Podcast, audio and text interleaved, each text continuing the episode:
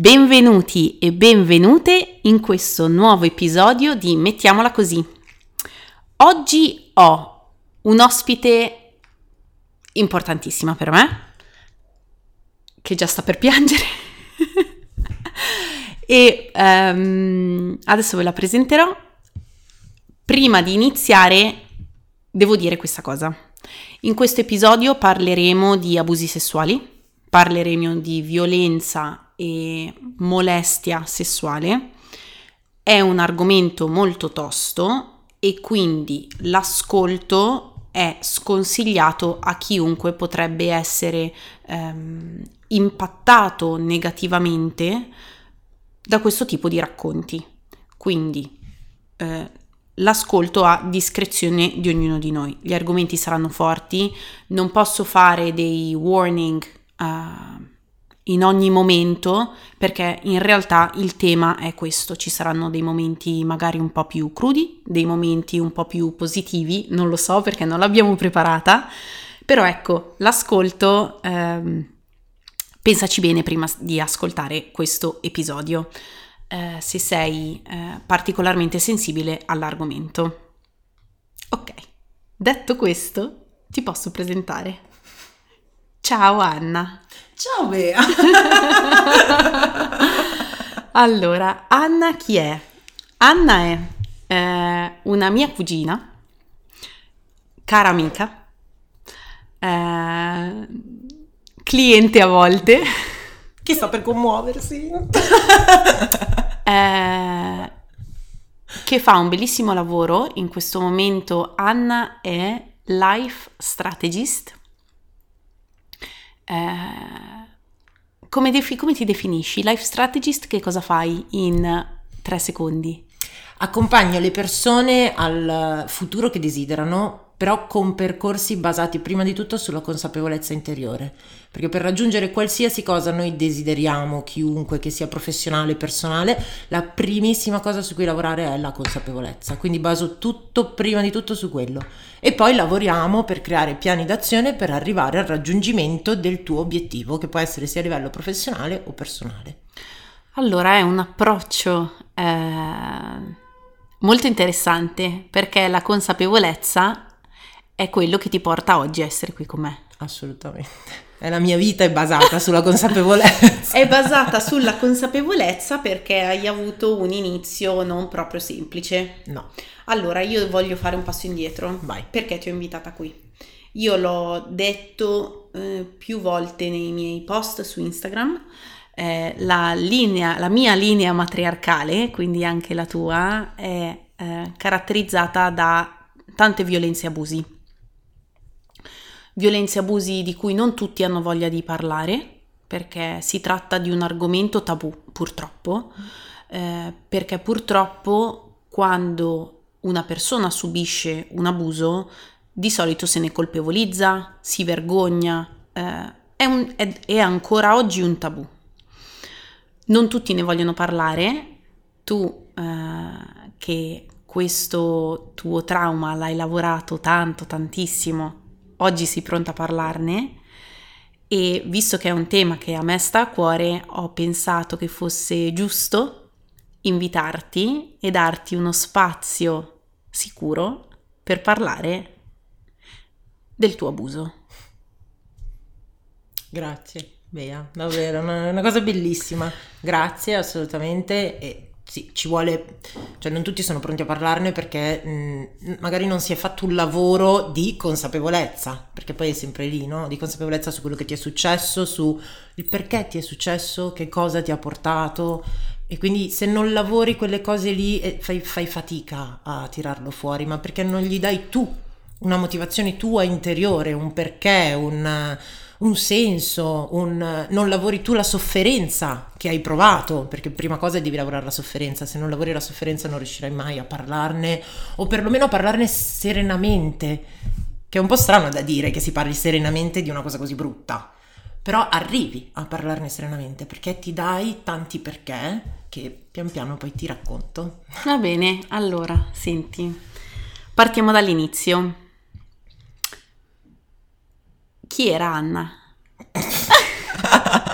Da piccola Eh, ci vuoi raccontare il contesto? No, allora, non so da dove vuoi iniziare. Mm. Secondo me un buon modo potrebbe essere il contesto in cui sei nata. Assolutamente. Allora, Anna è la, l'ultima figlia di... Uh, in realtà dei miei genitori, proprio mia mamma e mio papà, due figli, quindi io e mia sorella. Poi noi abbiamo altri due fratelli che arrivano dai primi matrimoni di ciascuno dei due genitori, certo. Che ciascuno dei due ha avuto un figlio dal primo matrimonio, eh, col quale ci sentiamo assolutamente fratelli, cioè non ci sentiamo fratellastri, non esiste questa roba, sono nostri, certo. Fratelli, punto. Però è interessante che nei due primi matrimoni, sia tua mamma che tuo papà hanno avuto due maschi, due maschi. E poi insieme hanno fatto due femmine. Esatto, e che femmine! E che femmine! Direi di sì, direi di sì. Sì, è, inter- cioè è singolare, ecco, il fatto che siano due maschi e poi due femmine insieme, però sì, è così. Eh, Lo trovo interessante poi per anche la, la storia. Eh sì, decisamente. Eh, molto.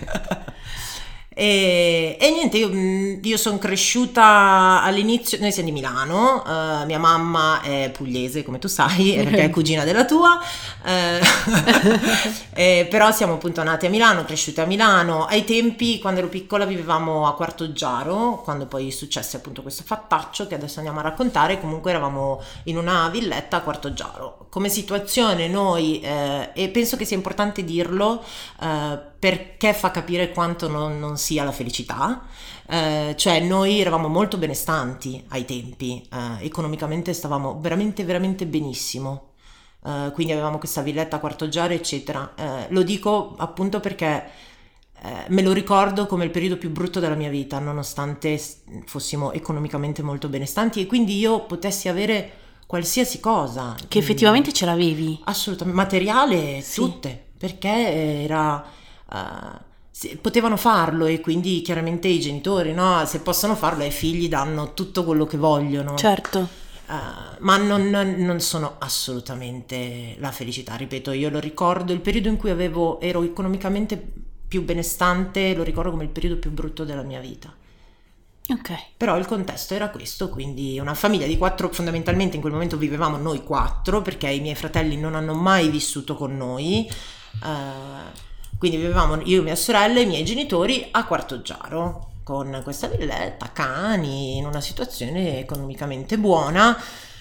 Moralmente eh, io ho avuto due genitori che hanno fatto il massimo per noi, eh, che avevano chiaramente anche loro i loro problemi, eh, che poi è tutto un, un susseguirsi, cioè da genitore diventi figlio, cioè sei figlio, hai problemi con i tuoi genitori, poi diventi genitore e i tuoi figli automaticamente hanno dei problemi dati dal tuo comportamento, ma il tuo comportamento viene dai tuoi genitori. E un... quindi è un cane che si morde la coda, no? È come un... È un trauma che si passa di generazione in generazione, sì, finché non arriva qualcuno che lo, lo interrompe. Stoppa. Perché come si interrompe si lavora sul trauma. Esattamente. Io ho iniziato a... Ho iniziato tardi, cioè non ho iniziato subito, ho iniziato a sedici anni, eh, dove mi ero resa conto che non stavo bene, a lavorare su me stessa, nel senso proprio praticamente, cioè so, ho iniziato ad andare da una psicologa, poi l'ho cambiata, eh, adesso tutt'oggi sono in terapia, sono verso la fine, ma sono in terapia, eh, e, e lì effettivamente l'ho iniziato perché ho deciso che per quelli che saranno i miei di figli e la mia di famiglia non voglio assolutamente condizionarli da quello che è stato, da quello da cui io sono stata condizionata, e quindi voglio liberarmi da tutti i miei condizionamenti dati dai miei genitori e dal loro modo di crescermi, che ripeto è stato il meglio che hanno potuto fare loro e che erano in grado di fare, quindi non li colpevolizzo assolutamente, è stato il meglio e l'hanno fatto con tutto l'amore del mondo. Purtroppo, ripeto, è un cane che si morde la coda, e quindi sono arrivata io ad un certo punto che ho detto basta, stoppiamo questa roba. Per stopparla cosa devi fare? Lavorare su te stessa, perché devi levarti da dentro, toglierti proprio da dentro tutto quello che ti condiziona e che non ti accorgi, perché i tre quarti delle cose non te ne accorgi, ma proprio atteggiamenti anche, eh? Cioè anche modi di rispondere che sono cavolate, ma che nella comunicazione, nell'anche crescere un figlio, perché chiaramente io penso a, ai miei futuri figli che ancora non ho, eh, no, non voglio che vengano condizionati da niente di tutto ciò. verranno condizionati da altre cose, perché siamo sì. esseri imperfetti, sempre in, in viaggio.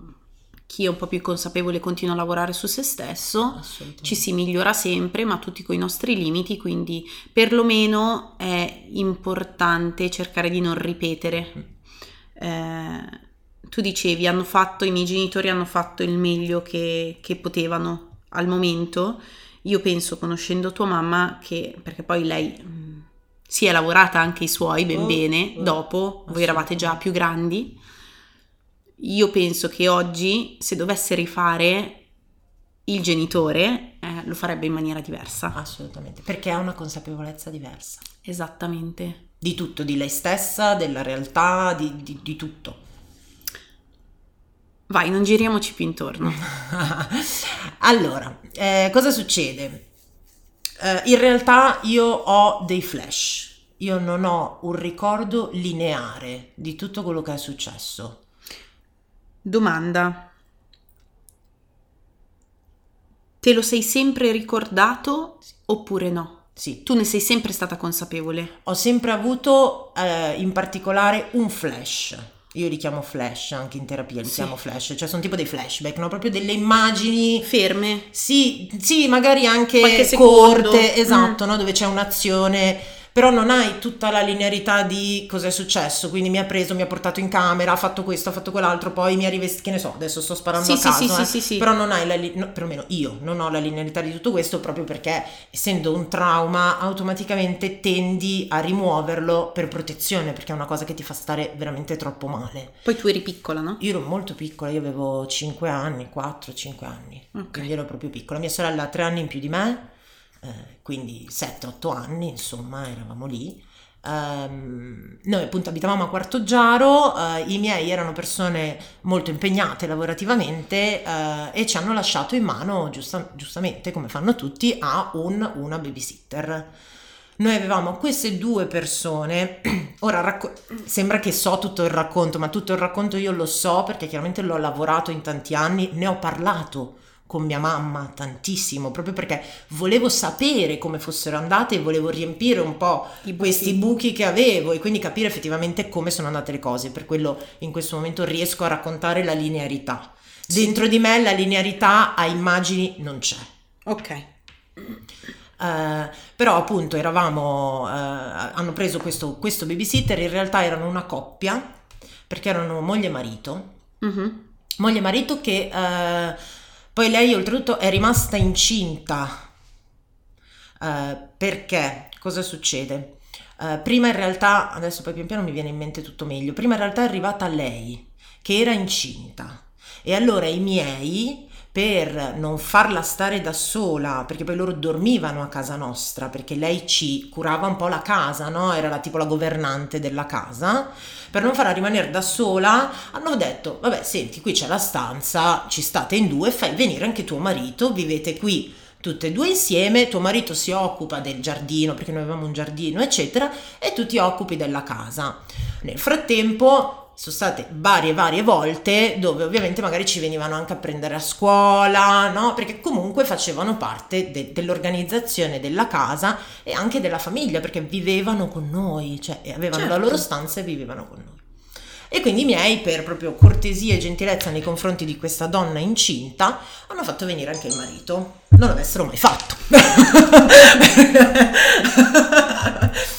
um, E quindi niente, in realtà eh, succede appunto che questo signore eh, si prende eh, libertà nei confronti miei e di mia sorella, eh, libertà pesanti, mm, per esempio, beh insomma comunque abusa sia di me che di mia sorella, ecco, queste sono le libertà pesanti. Eh, è la prima volta che ne parlo, quindi è molto, ne parlo più che altro al mondo, ecco, in questo senso è la prima volta che ne parlo così apertamente in un podcast. Sono cose che nella mia famiglia si sanno, eh, ma nessuno ne parla. Sono quelle cose che si sanno ma sono non detti, sì. sono coperte da questo velo che eh, c'è ma non c'è. Esatto. I segreti delle famiglie. Sì, che da una parte penso che questo velo sia protezione, cioè certo. la, la famiglia lo fa per non crearti delle sofferenze, per non farti tornare alla mente delle cose, quindi è sicuramente protezione. Dall'altra parte questo velo secondo me fa molto male invece a Ma chi certo. vive determinate cose. Ma secondo me fa male a tutta la famiglia in realtà. Sì, tu, proprio sì. tutto il nucleo familiare, perché avere dei segreti così grandi poi pesano sull'emotività di tutta la famiglia, vanno poi a rovinare i rapporti nella famiglia, perché si creano prima di tutto secondo me dei sentimenti di vergogna, risentimento eh, da una parte, colpa. sensi di colpa dall'altra, da entrambe le parti probabilmente, mm, e forse anche un senso di, poi questo me lo confermerai tu, perché non avete fatto niente, perché non vi siete eh, messi in piedi a difendermi, perché non è stata fatta giustizia. Sì, assolutamente sì. Uh... Allora, bisogna anche dire che noi, io e te, parliamo tanto di, di famiglia, no? E, e come ne parliamo, secondo me, viene fuori che è una famiglia molto grande, perché certo. effettivamente la nostra è una famiglia veramente grande, e per quanto sia grande è molto unita oltretutto, quindi uh, siamo pugliesi, perciò abbiamo veramente un senso della famiglia molto, molto forte, e abbiamo una famiglia allargatissima. Cioè, eh sì, perché poi anche la parte di mio... Allora, c'è da dire questa cosa per chi non conosce le nostre... Perché c'è la parte di mia mamma e di tua mamma, che è tutta una parte, che però si unisce anche alla parte di mio papà, certo, che è un'altra famiglia grandissima e unitissima, quindi eh, ci sono gli zii da una parte, gli zii dall'altra. Eh, che è bellissimo, cioè per be- quanto mi riguarda è bellissimo. Assolutamente, sono... quindi molto molto allargata, in cui i... i le linee, cioè non c'è il secondo grado, il terzo grado, ci sono gli zii, pro, i, i prozii, i nipoti, i pronipoti, ma sono tutti parte della famiglia, ecco, esatto. Quindi come famiglia non è proprio il nucleo soltanto genitori figli, esatto. ma è molto allargato, e nella nostra famiglia, come capita in tante famiglie, sono famiglie ingombranti, lo dicevamo l'altro giorno, eh, le famiglie ingombranti da un lato non lasciano lo spazio per far venire fuori la propria individualità, lavorare la propria vita nel modo in cui si vuole, dall'altro invece ti danno tanto supporto. Molto. Quindi c'è questa dualità um, eh, in uh, queste due parti, anche tanto in opposizione tra di loro, no? Perché sono due,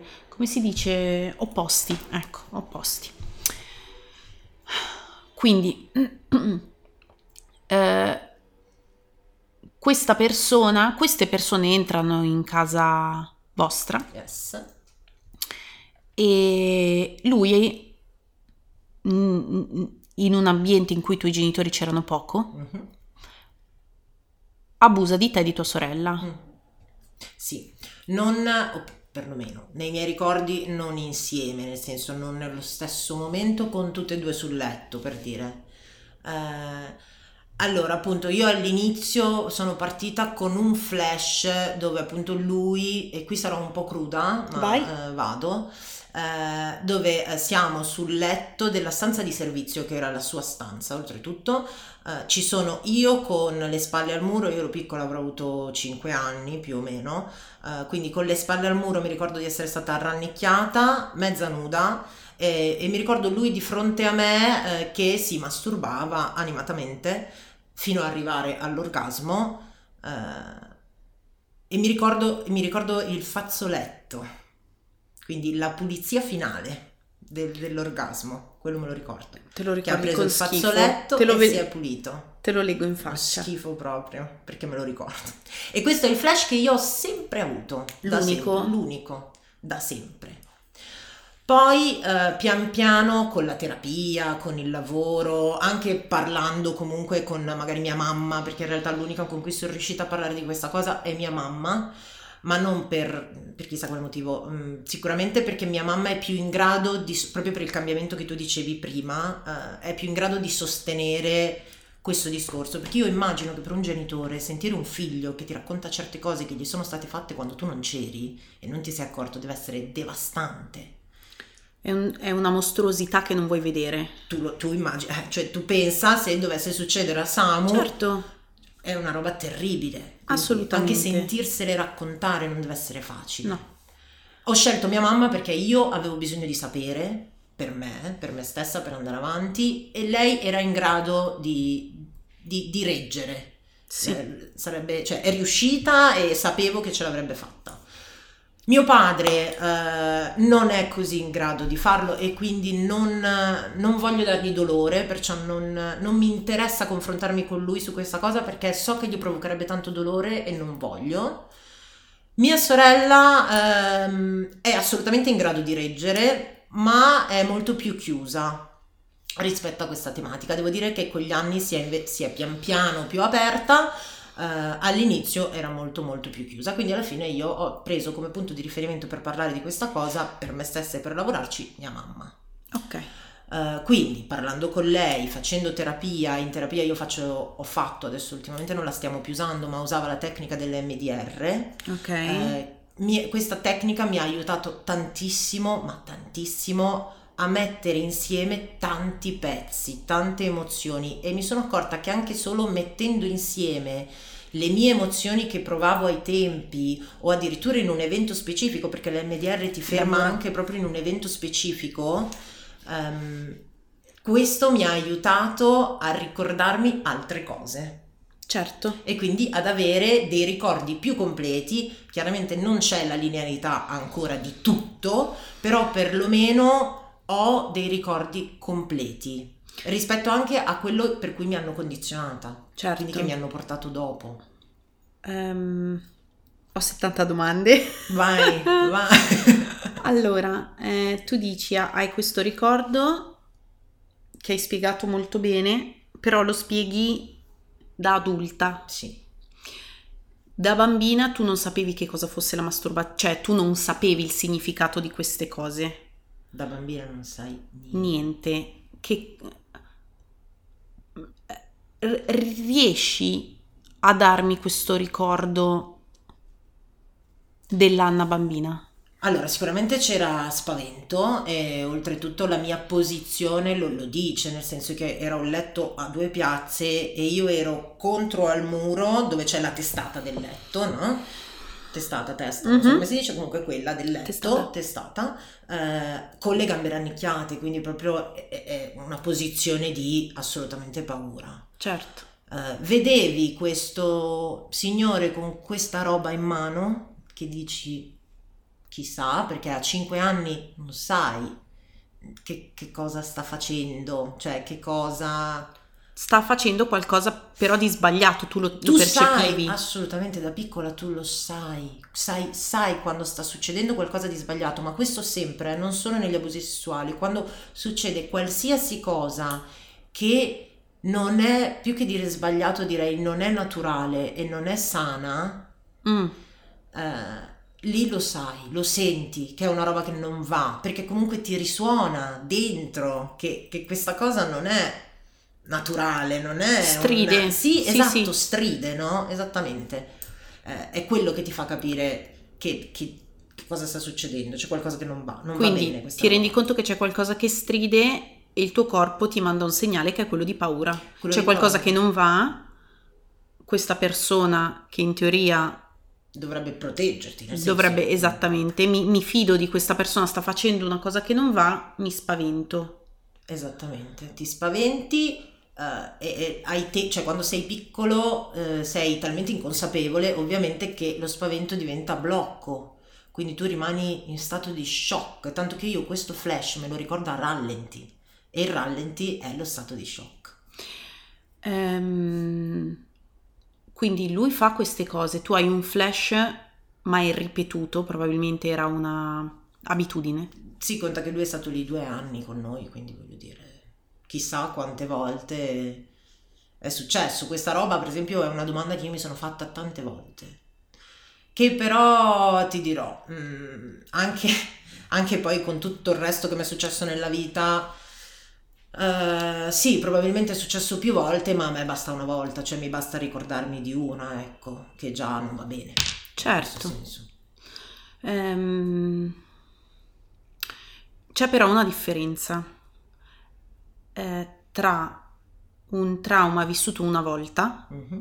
e un trauma ripetuto assolutamente a lungo negli anni. Anche lo stress post-traumatico di un trauma vissuto continuamente è diverso, si chiama sindrome da stress post-traumatico complessa. Esatto.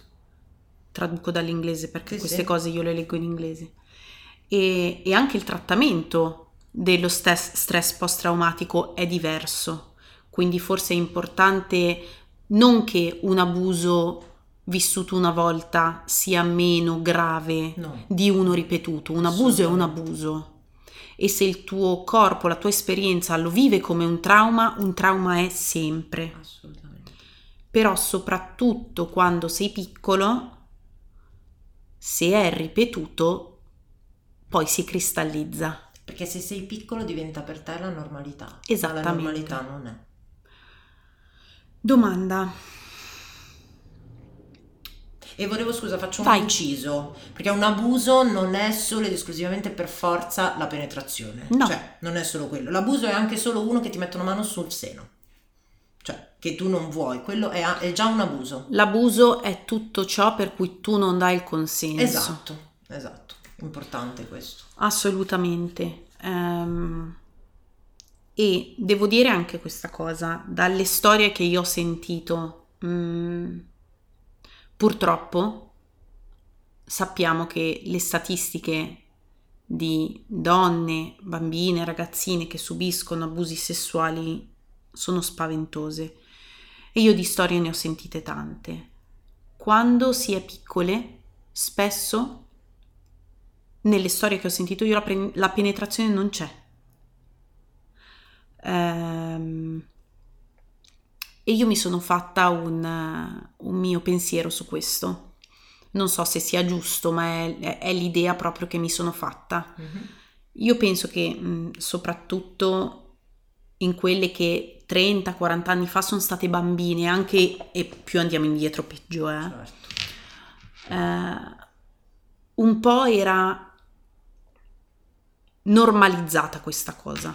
È sempre stata sbagliata, ma se oggi il bambino è sacro e non va toccato e comunque ancora succede, tempi addietro era più normale. Assolutamente. Ma anche più andando indietro di tanto. Di tanto, assolutamente. E io penso che mh, ci fosse questa linea sottile in cui un uomo sapeva che era sbagliato, perché altrimenti non ti nascondi nel farlo. Però se non ti penetro, penetro si dice sì. penetro, è meno sbagliato, mi do la scusante e quindi che cosa faccio? Ti tocco, mi masturbo io, perché poi che cos'è? Ti guardo, mi eccito guardando il bambino, guardando l'innocente ed è quello che mi fa venire i brividi, mamma mia.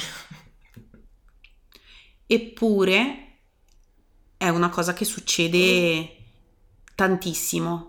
Assolutamente. Mm, pensare quanta pornografia infantile c'è su internet e quanto sia ricercata. Purtroppo c'è una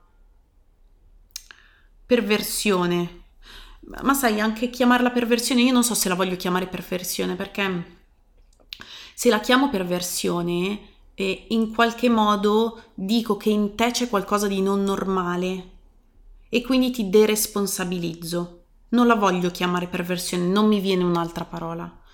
C'è questa pulsione nei confronti di uomini adulti, tantissimi uomini adulti, nel, nell'eccitarsi guardando i bambini ed è una roba eh, scioccante per me. E quindi io bambino devo... sono obbligato a guardare, a fare esperienza di una cosa per cui non sono pronto o pronta a fare esperienza. E questo ripetuto nel tempo causa dei forti traumi. C'è un libro bellissimo sul trauma che io ho letto tanto tempo fa, che in inglese si chiama The Body Keeps the Score, che significa il corpo tiene il conto. Mai detto, lo leggerò. Eh, devo guardare la traduzione in italiano, e parla appunto di come, anche se tu non ricordi un trauma, e le, tutte le emozioni che noi viviamo vengono eh, assorbite dal corpo, e poi il corpo le ributta fuori in determinati modi. Assolutamente. Eh, il trauma, se la mente in questo meccanismo di difesa lo, lo nasconde, quindi eh, la mente è, è, è una cosa potentissima, perché tutto ciò che non abbiamo la forza di ricordare, che ci eh, s- farebbe smettere di essere funzionali, viene dimenticata, viene nascosta in qualche meandro del, del, del cervello, della nostra mente. Però il corpo no, il corpo ricorda e il corpo ce lo racconta, perché il corpo è il contenitore di tutto quello che tu nascondi, perché tutto quello che tu nascondi, tra virgolette, nel senso che non vuoi, che rimuovi perché ti porta a provare troppo dolore, e è un dolore che non, o non sei pronta o non vuoi affrontare, perché comunque star male è brutto per tutti, rimane dentro. Ma dentro dove?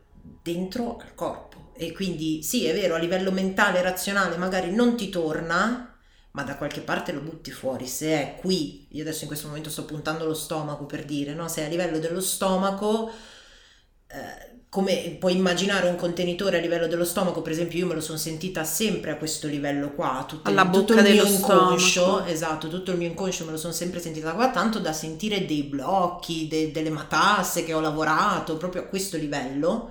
Eh, ovviamente poi da dentro in qualche modo deve venire fuori, perché in qualche modo c'è, e in qualche modo ti bussa, perché c'è. In questo gli animali sono più intelligenti di noi. Gli animali, eh, dopo un trauma, un animale che subisce un trauma trema. Tremando butta fuori il trauma. Perché non hanno la razionalità. E se lo lavorano così? In automatico. Noi invece rimaniamo immobili. Perché l'animale non ha paura di soffrire, perché non è razionale. E quindi l'animale in questo momento mi... sparo a caso, però mi hanno morso, sto soffrendo perché mi hanno morso, benissimo, soffro perché mi hanno morso, mi passerà. Poi è già nel secondo dopo, il fatto che l'hanno morso e che è stato male non se lo ricorda più, cioè non, non è più lì, perché non hanno il senso del tempo e vivono il momento, in, proprio lì, in quel il momento presente. Quello che ti sta succedendo, il secondo dopo è già finito.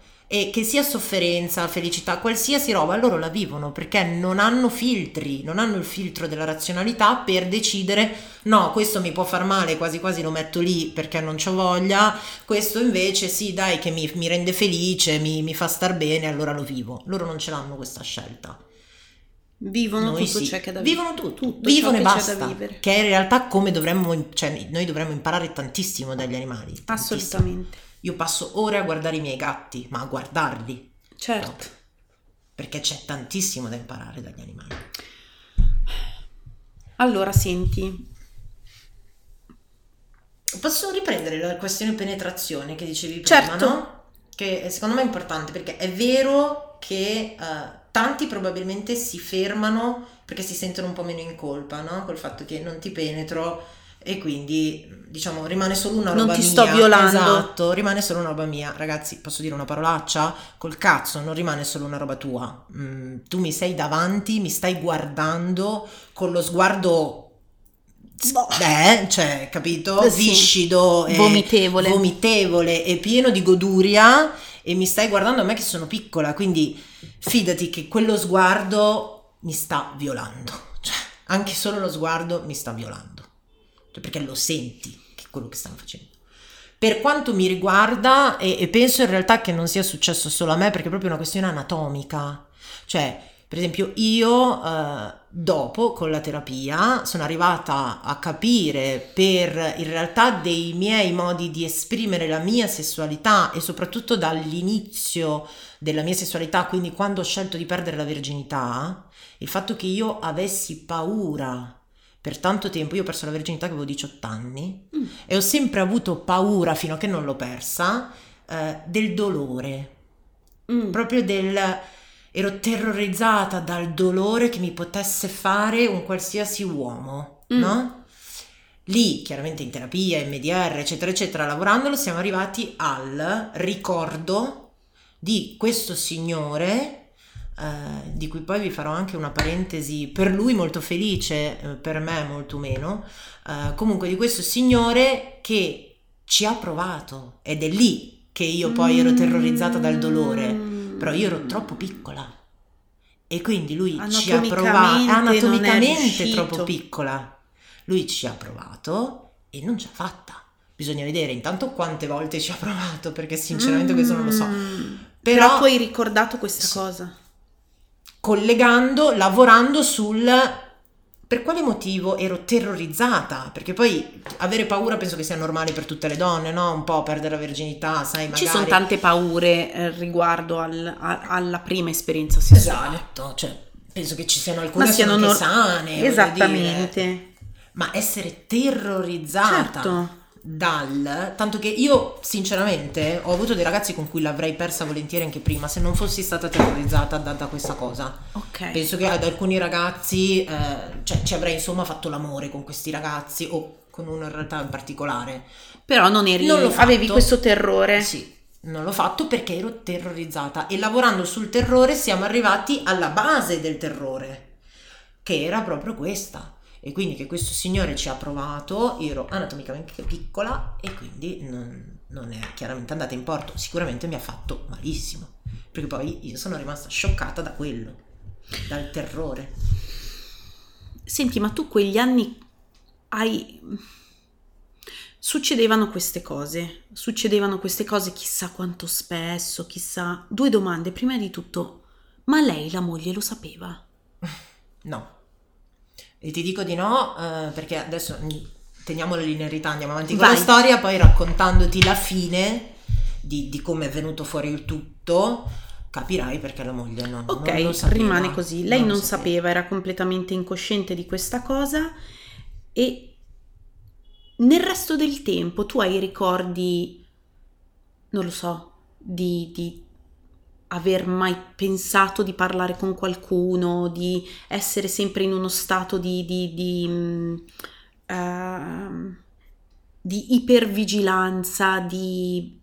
Come vivevi i tuoi anni?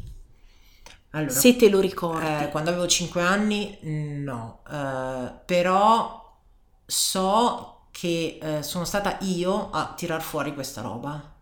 Quindi a tirarlo fuori nella, nella famiglia, probabilmente perché io sono quella che sempre deve tirar fuori la verità, perché è proprio la mia vita e ho iniziato a cinque anni subito, tiriamo fuori la verità. Ma l'hai tirato fuori dopo quanto tempo? E se contiamo che lui è stato lì due anni, loro sono stati lì due anni, eh, quindi sarà stato alla fine, no? Alla, alla fine, fine. Due anni, perché okay. poi chiaramente. Ah beh, certo, i poi miei sono andati via. Sì, certo, assolutamente. Ok. Eh, faccio una precisazione. Loro nel frattempo avven- hanno avuto questo figlio? Eh, no, quando loro sono andati via ancora non aveva partorito, credo. Credo di no, che non avesse partorito. Ok. Quindi lui non è stato quindi, lì due anni. Quindi lui probabilmente è stato lì meno. Mamma, se ci stai ascoltando, dacci una mano. Esatto. Però sì, probabilmente lui o lei è rimasta incinta dopo, eh, o, o forse lui è stato lì meno e lei e i miei genitori probabilmente l'hanno fatto venire a casa dopo che lei è rimasta incinta. Ok. Probabilmente, può essere andata così. Sinceramente questa cosa non, non me la ricordo, non la so. E oltretutto pensa che poi la mente è meravigliosa, quante volte quante volte io e mia madre abbiamo parlato di questa roba, di comandata, di, di, di e quante volte io ho rimosso tutto quello che lei mi raccontava. Questa roba sicuramente lei me l'ha detta in uno dei nostri, delle nostre mille chiacchiere. Tu non te la ricordi, certo, continui. Io però non ce l'ho certo. ancora ben fissa, ma io fino a ieri sera eh, perché spiego un attimo cosa è successo. Io sono sempre stata convinta fino a un anno fa, più o meno, e ho trentaquattro anni quasi, eh, fino a un anno fa che fosse andata così, cioè che io avessi iniziato a piangere perché non volevo che questa persona ci venisse a prendere a scuola e che quindi mia mamma avesse storto il naso perché io piangevo quando mi diceva che questo veniva a prenderci a scuola, e da lì fosse venuto fuori il tutto. Uh-huh. Non è andata così. No. Non so che ricordi avessi, non so, io sono convinta che mi sia stata detta questa cosa, mm, però vabbè, insomma, comunque non è andata così in realtà. Okay. Perché è andata... che, faccio una parentesi, questa persona abusava sia di me che di mia sorella, mia sorella era più grande. Io non so quello che gli ha fatto a mia sorella, perché mia sorella con me non ne ha mai parlato e rispetto assolutamente tutta la sua privacy, la sua voglia di non parlarne. Certo. Eh, però non so con lei che fino a che punto si sia spinto, immagino che essendo stata più grande si sia spinto oltre, ancora più oltre. O almeno abbia provato a fare le stesse cose che ha fatto con te, che poi ci sia riuscito o no, quello non ci è dato sapere. Esattamente. Rispettando la sua volontà di non, di non sì. raccontarlo. Però immagino che, ecco, posso farmi un'idea su quello certo. che è successo, anche perché come è venuta fuori tutta questa roba, è venuta fuori che eravamo in vacanza eh, con mia madre, mio padre, io, mia sorella e forse anche il mio padrino, credo, che è sempre stato con noi in famiglia, eh, per noi famiglia allargata, quindi in famiglia, eravamo in camper, abbiamo fatto questa vacanza, giro con camper, Ungheria, bla bla bla. In un giorno io ho preso mia mamma e gli ho detto: mamma, sai che questa persona eh, X eh, si mette sopra mia sorella? Mm. E lì chiaramente mia mamma ha drizzato le antenne. Quindi cosa è successo? Eh, noi eravamo in vacanza, loro due, moglie e marito, erano a casa nostra. Tornati dalla vacanza, mia madre, eh, sono arrivati a casa, mia madre una furia, poi ai tempi... tu la conoscevi, certo, lei magrissima, eh, piccola, una piccola, donna piccola, proprio minuta, ma un vulcano, vulcano. un vulcano oltretutto problemati- molto problematica ai tempi, con tutti i suoi problemi personali, certo, che aveva, eh, isterica, e quindi una furia. È scusami, arrivata, parentesi, diciamo isterica non in maniera offensiva, no, assolutamente, isterica, no, no, no, no, nel senso di diagnosi isterica, assolutamente, lei è stata okay. in psicoanalisi per dieci anni anche lei, quindi per guarirsi la sua, poi anche lì bisogna vedere, perché io parlandone con la mia psicologa eh, siamo arrivati che una volta si diagnosticava molto più facilmente l'isteria ai tempi, adesso non è più, cioè è difficile diagnosticare effettivamente l'isteria a qualcuno. Si dice isteria, sì, sì isteria. Tra l'altro a una donna, perché è una cosa prettamente femminile, se non mi sbaglio, di retaggio freudiano. Sì, esattamente. Però tua mamma eh, diciamo che mia mamma aveva ecco. però lei l'ha accettata questa diagnosi e l'ha lavorata sì, come sì, tale, quindi certo. nel rispetto di, secondo me, di come lei la riconosce Uh, isteria, e poi lei mh, e poi comunque ai tempi la diagnosi era quella era quella lei... quindi nel senso che arriva anche lei, poi lo racconterà nel suo libro, uh, da un suo trauma infantile irrisolto che quando ha lavorato anche fisicamente da un giorno all'altro ha smesso di essere isterica, e con isterica parliamo di crisi pesanti. Sì, sì, assolutamente, crisi molto pesanti. E quindi lei, figuriamoci, in tutta questa situazione già di com'era lei, viene a scoprire questa cosa delle sue figlie. Io, ecco, io le ho detto solo si mette sopra la Virgine. Questo è importantissimo. Per la mia storia personale è stra importante. Perché per tanti anni? Perché per tanti anni nessuno sapeva niente, e quindi io me la sono smazzata completamente da sola, senza okay. che nessuno sapesse. E sono contenta in realtà, però questo è un pezzo dopo. Um, e quindi niente, torniamo a casa, lei una furia, accecata dalla rabbia e da, giustamente come deve essere, entra in casa, si avventa contro questa persona con la moglie di fianco, lei si avventa contro questa persona, inizia a menarlo in una maniera devastante, lo una strato, forza sovrumana, certo, urla come una pazza, eh, ma come ti sei permessa? Ma tu te la ricordi questa cosa? Allora, ti dirò che dopo che me l'hanno raccontata, ho iniziato a, l'ho lavorata chiaramente in terapia anche questa, Chiaro. ho iniziato ad avere un po' di di ricordi pian piano, perché okay. poi chiaramente liberandoti dal dolore ti dai più possibilità di ricordare, perché certo. sono cose che ti fanno meno male e quindi puoi farlo semplicemente. Certo.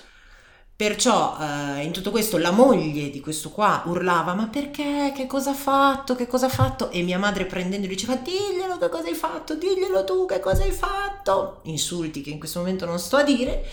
Uh, sta di fatto che l'hanno preso e buttato fuori, lui, lei, tutti quanti, via, valigie, baracche, burattini, buttato fuori all'istante. All'istante. Ora da lì uh, sono successe un po' di cose, nel senso um, devo dire che io per esempio quelli che mi ricordo uh, volerci proteggere, anzi forse, a parte, vabbè, chiaramente i miei genitori volevano assolutamente proteggerci, ma l'unica persona che io so essersi, uh, mh, come dire, mh, prodigata, esposta, sì. esatto, esposta, non mi veniva il termine, è stato tuo padre. Lo sapevo. Tuo padre sì. è stato l'unico che io da sempre so che voleva andarlo a prendere e... ma dargliene tante tante e, fa- e fare lui la giustizia divina, e fare lui la perché giustizia mio papà divina. È così. Facciamo un passetto indietro, allora, eh, per capire, allora aspetta. Che però altro, per me questa cosa è molto importante, sì eh? Le, no, ma io voglio reazione... fare questo ah, passo indietro okay. sul legame tra mia mamma e tua ah, mamma. Ah ok, certo, certo. Allora facciamo questo passo indietro. Mia mamma, che eh, ha un suo vissuto tutto problematico, a un certo punto della sua vita, eh, che non racconterò qui nel rispe- quando lei vorrà, io eh, sarei molto felice che lei lo raccontasse, a un certo punto mh, lei conosce mio papà, mio nonno non è felice di mio papà, lei va avanti in questa relazione con mio papà e mio nonno la butta fuori casa. Mio nonno, che era un uomo, come lo posso definire, eh, spregevole, ecco, io lo definirei un uomo spregevole, eh, con molti problemi, eh, la butta fuori casa, così come ha fatto tante volte quando mia nonna era piccola, quando mia mamma era piccola, e mia mamma si è ritrovata per strada, eh, e tua mamma l'ha accolta con te e Virginia piccole. Mia mamma ha vissuto uno dei momenti più bui della sua vita. Non piangere, mi si sta commuovendo la bella. Oggi è così ragazzi, è questo, questa puntata è così, è molto emozionale. A casa con tua mamma. Tanti anni hanno vissuto insieme loro. Due o tre. Due o tre anni con mio padre, mia mamma, io e mia tu sorella. Tu e la Virgi. E tuo padre che veniva chiaramente a stare con tua mamma a casa. Esattamente. Nostra.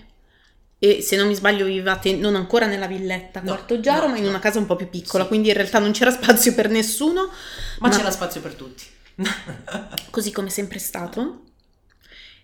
Ed è per questo motivo che tu chiami mia mamma zia. Per me... a parte essere la mia madrina, parentesi, e, e io non, non potrei aver non potrei aver desiderato una madrina migliore di, di... che poi lo è stata, è stata tutto, per me è tutto. Uh, quindi uh, in realtà secondo me c'è proprio un, una sorellanza tra le nostre mamme, sì. Che poi a cascata ricade su di noi. E un uh, tua mamma è più grande di mia mamma, quindi in realtà è sempre stato, diciamo, tua mamma ad aiutare la mia per questioni di età, di momenti della vita, anche di livelli di consapevolezza, ma, uh, ma anche tua mamma, ma anche la mia. In modi diversi poi uh, quando mia mamma ha avuto modo di sistemare la sua vita, ritornare il favore. Non so se si dice ritornare sì, il favore, ma sì. Return the favor. Ma sai cosa? E... io penso che non sia stato neanche, cioè non è non è no, non era un favore, no, non è tornare no. fa- è farlo perché ci vogliamo bene, perché siamo cugine sorelle, perché siamo una famiglia e perché ci amiamo, e quindi... E quindi eh, che cosa succede? Eh, mio papà, eh, che è stato accolto così in maniera eh, benevola dai tuoi genitori poi, no? Che, che l'hanno conosciuto... Eh, perché non si può non accoglierlo in maniera benevola, cioè, assolutamente. Però diciamo che l'inizio con, con mio certo, nonno non, non è stato milioni. No, e quindi quest, questa parte della famiglia che l'ha, che l'ha accolto, che li ha supportati poi, perché mh, è stato anche grazie ai tuoi genitori che i miei hanno avuto mh, una chance in più, secondo me, eh, essere stati aiutati da loro eh, è stato importante. E quindi poi eh, siamo stati tutti poi una famiglia allargata, assolutamente, assolutamente presenti eh, nelle vite le une delle altre. Io mh, il mio se- il secondo ricordo che ho della mia infanzia è sotto casa nostra, mia mamma, eh, tu, la Virgi e le mie sorelle.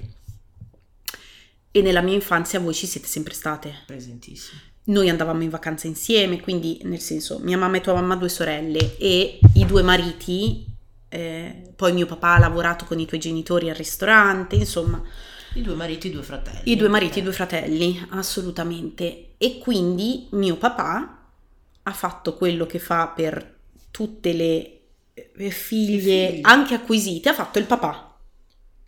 Ma lui me l'ha sempre detto, che mi ha sempre visto come una figlia. Effettivamente io ho passato tanto tempo a casa vostra, tantissimo quando eravamo piccole, ma veramente tantissimo, perché per me era una casa sicura dove c'era la famiglia. Cioè io a casa vostra sentivo la famiglia. La casa. La casa, sì, la famiglia con la mamma e il papà che si occupano dei figli. Questo, ripeto, non perché i miei non lo facessero, i miei però erano persone diverse e avevamo proprio una situazione anche di realtà diversa, anche solo per i ristoranti. Uno stile di vita diverso. Sì, perché per i tuoi genitori ristoratori, certo, quindi uh, la vita del ristoratore è molto diversa. È molto diversa. Vivi nel ristorante. Assolutamente. Eh, e se non sei nel ristorante sei con la babysitter a casa. Esatto. Um, allora, torniamo indietro. Quindi l'unica, tu hai detto questa cosa, sì, l'unica persona che ha voluto proteggerti è stato mio papà.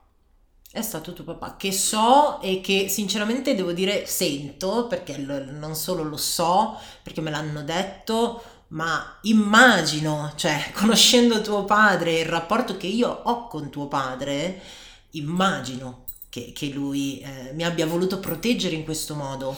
E per me questa reazione sua, che ovviamente poi non ha fatto assolutamente niente tuo padre, perché la giustizia divina non, nessuno se la fa da solo, eh, è stato straimportante, perché, e questo in realtà è un messaggio che io vorrei mandare a chiunque scopra di avere dei figli che stanno subendo determinate cose, perché è straimportante. Allora, i miei genitori, con tutta la buona fede del mondo, eh, hanno preferito non denunciare questa persona per evitare a me e a mia sorella tutto l'iter che sarebbe stato inquietante, traumatizzante, scioccante, che veniva dopo la denuncia. Certo. E che io e mia sorella avremmo dovuto subire da così piccole. Certo. Quindi con tantissimo amore e tantissimo senso di protezione hanno pensato che questa fosse la scelta migliore. Ok. Col senno di poi e con tutto quello che poi io ho vissuto uh, come problematiche e tutto quello che mi sono lavorata in terapia, posso dire che secondo me non è la scelta migliore. Non è mai la scelta no. migliore, io sono d'accordissimo su questa cosa. Tra l'altro io qui voglio fare un inciso. Purtroppo la giustizia italiana ancora non tratta eh, gli abusi sessuali in maniera diversa da tutti gli altri crimini. E quindi tu hai dieci anni di tempo per poter denunciare. Dopo i dieci anni il reato cade in prescrizione, si dice cade in sì. prescrizione. Nel caso degli abusi sessuali sarebbe utile che ci fosse un cambio di rotta, perché io mi immagino che magari tu oggi ti sentiresti pronta Ora io questo non lo so, non ne abbiamo mai parlato, ma oggi dopo aver lavorato tutto ti sentiresti pronta a denunciare questa persona, perché oggi sei consapevole di quello che ti è successo, perché se ti è successo a quattro anni e tu a quindici te lo ricordi e decidi di denunciare, ormai sei fuori dai tempi. Esattamente. Una persona potrebbe voler denunciare dopo venti anni, dopo trenta anni. Deve poter denunciare quando vuole, ma soprattutto non deve avere il minimo dubbio che passano vent'anni, io denuncio questa cosa, la gente non mi crede perché sono passati tanti anni. Non è più valida. Non esiste questa cosa qua, non esiste, perché tu che dici che non è più valida e che io dovevo farlo prima, non sai che cosa ho passato da quando mi è successo fino ad oggi. Non ne hai la minima idea dell'incubo in cui io sono stata. Esatto. E quindi in questo incubo io non ero in grado di andare a, ma come non sarei stata in grado per esempio di parlarne, di fare questo no, racconto, non ero in grado, tu non sai cosa ho passato e quindi non ci devi neanche provare a dire no, non ti credo perché è passato troppo tempo, non è vero, non posso più ritrovare posso... le evidenze, le... cioè no, non es- questa roba non deve esistere. No. Uh, allora non avete denunciato, i e tuoi genitori sì, hanno deciso di non di denunciare. Non uh, in terapia appunto ho capito che in realtà sono più, um, che per carità grazie ai miei genitori perché l'hanno fatto per noi, però con un atteggiamento del genere sono più le conseguenze negative che positive, cioè fa più male a, a, a lungo andare il fatto di non, uh, di non denunciare al momento, perché? Perché il bambino, o perlomeno io poi in questo particolare caso, io come mi sono sentita, ehm, non protetta.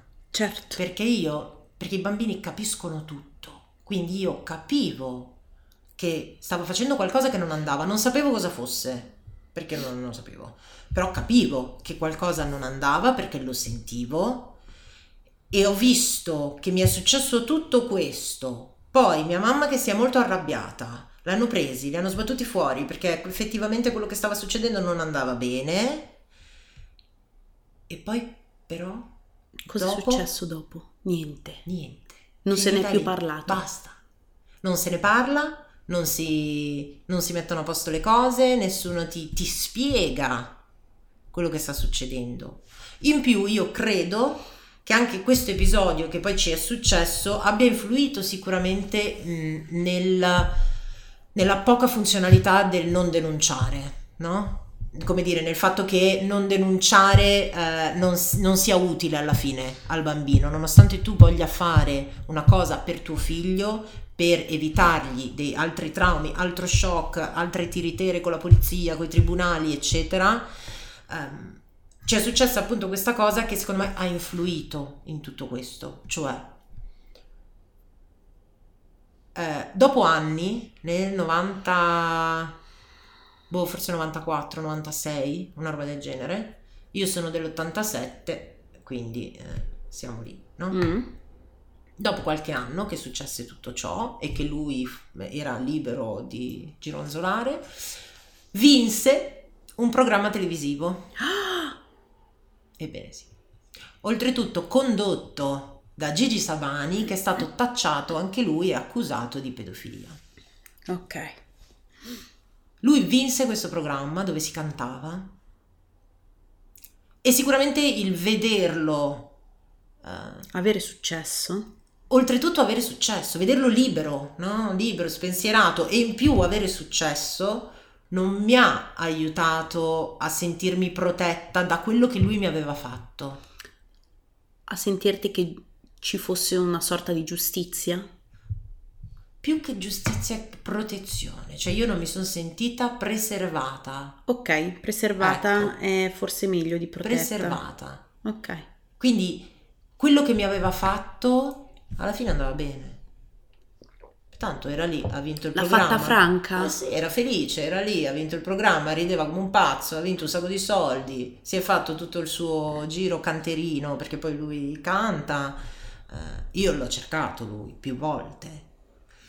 Con, e... la, con l'andare degli anni, eh, più volte, una volta mol, un po' di tempo fa, tanti anni fa, eh, proprio sapendo che avesse vinto questo programma, che era appunto Re per una notte, eh, sono andata a cercare chi fosse, perché volevo rivedere la faccia, perché non me la ricordavo, cioè avevo più o meno de- questo flash con questo viso, ma volevo averlo chiaro in faccia.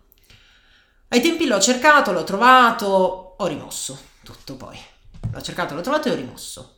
Recentemente, qualche anno fa, mm. ma neanche troppi, forse uno o due, eh, sono andata a ricercarlo.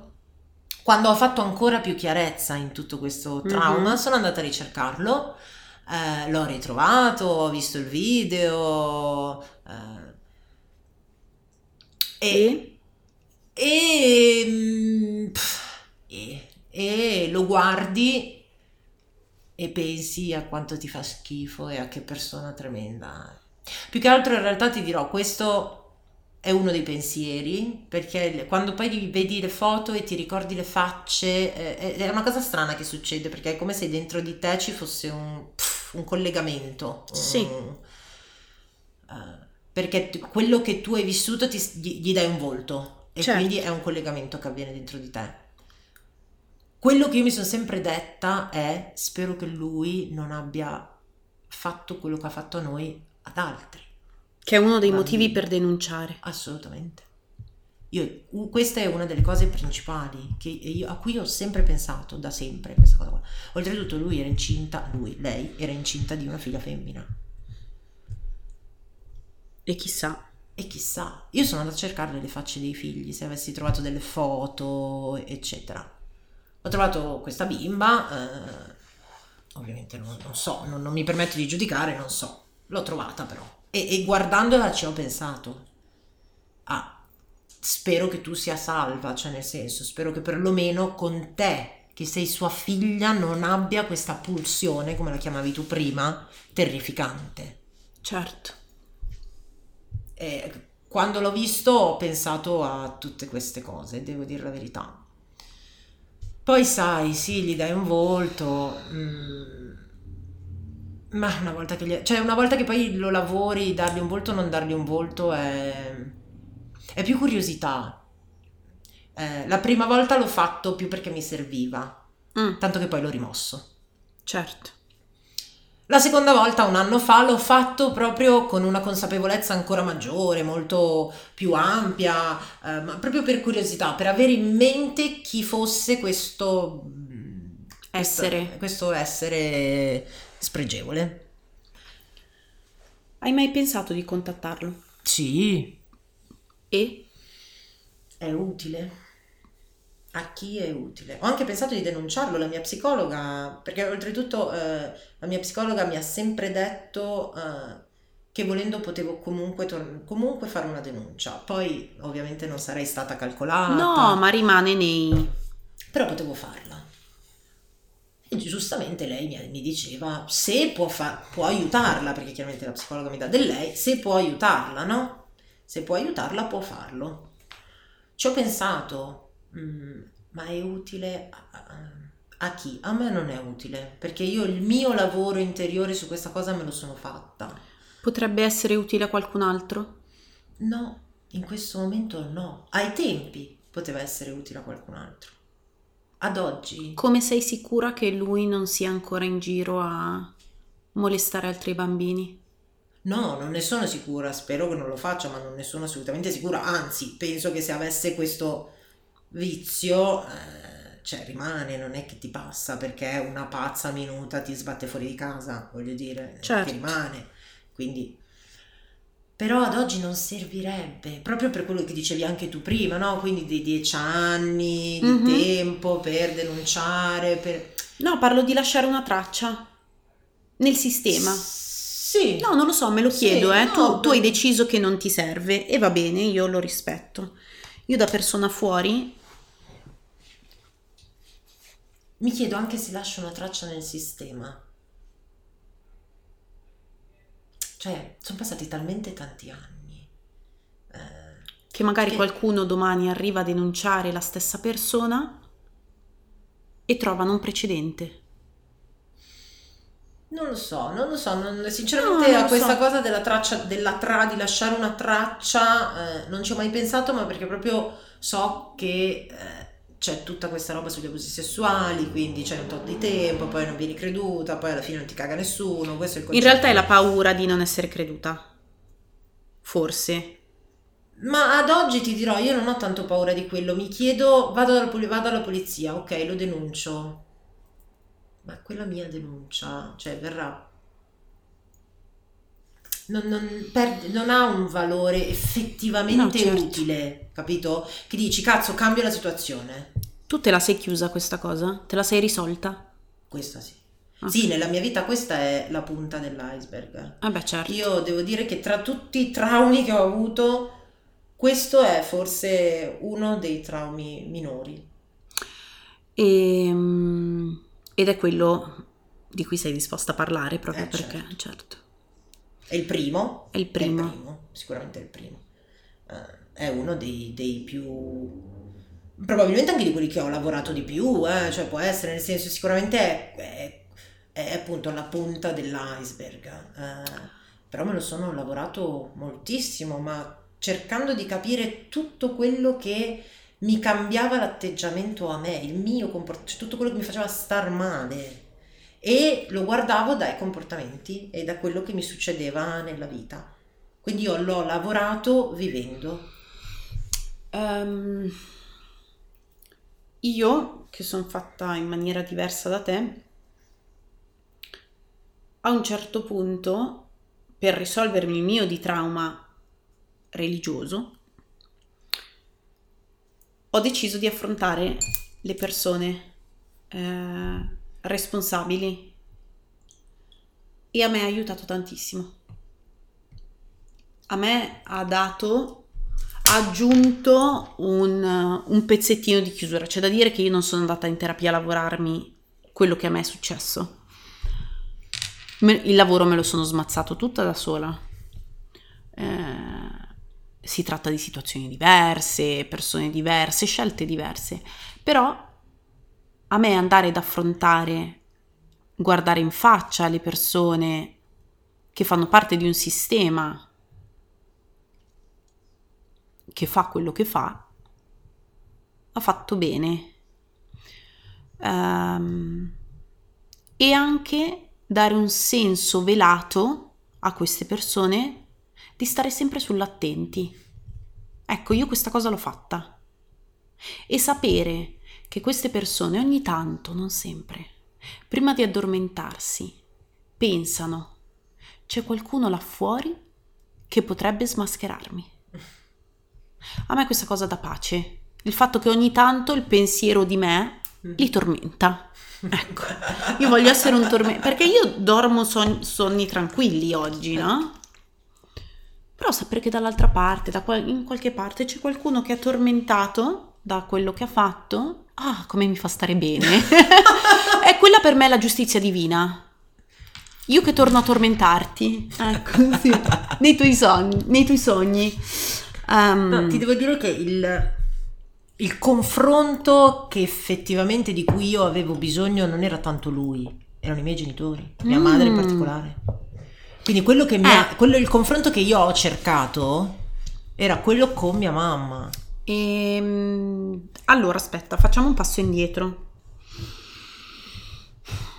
perché qui non è che stiamo solo raccontando una storia, qui stiamo dando dei pezzi, secondo sì. me, però attraverso la storia io penso che le storie siano potentissime e possano dare alle persone uno strumento, uno specchio per qualunque sia il trauma vissuto. Noi oggi parliamo di trauma eh, di abuso sessuale, che è uno dei tabù più grandi, eh, ed è, a mio avviso, vabbè, uno dei più eh, diffusi, ma anche uno dei più vergognosi da affrontare. E questo tipo di trauma non lo puoi affrontare da solo, ma lo affronti, se ne hai la possibilità, a livello di famiglia, no? Soprattutto se hai vissuto questo trauma quando vivevi ancora sotto allo stesso tetto dei tuoi genitori.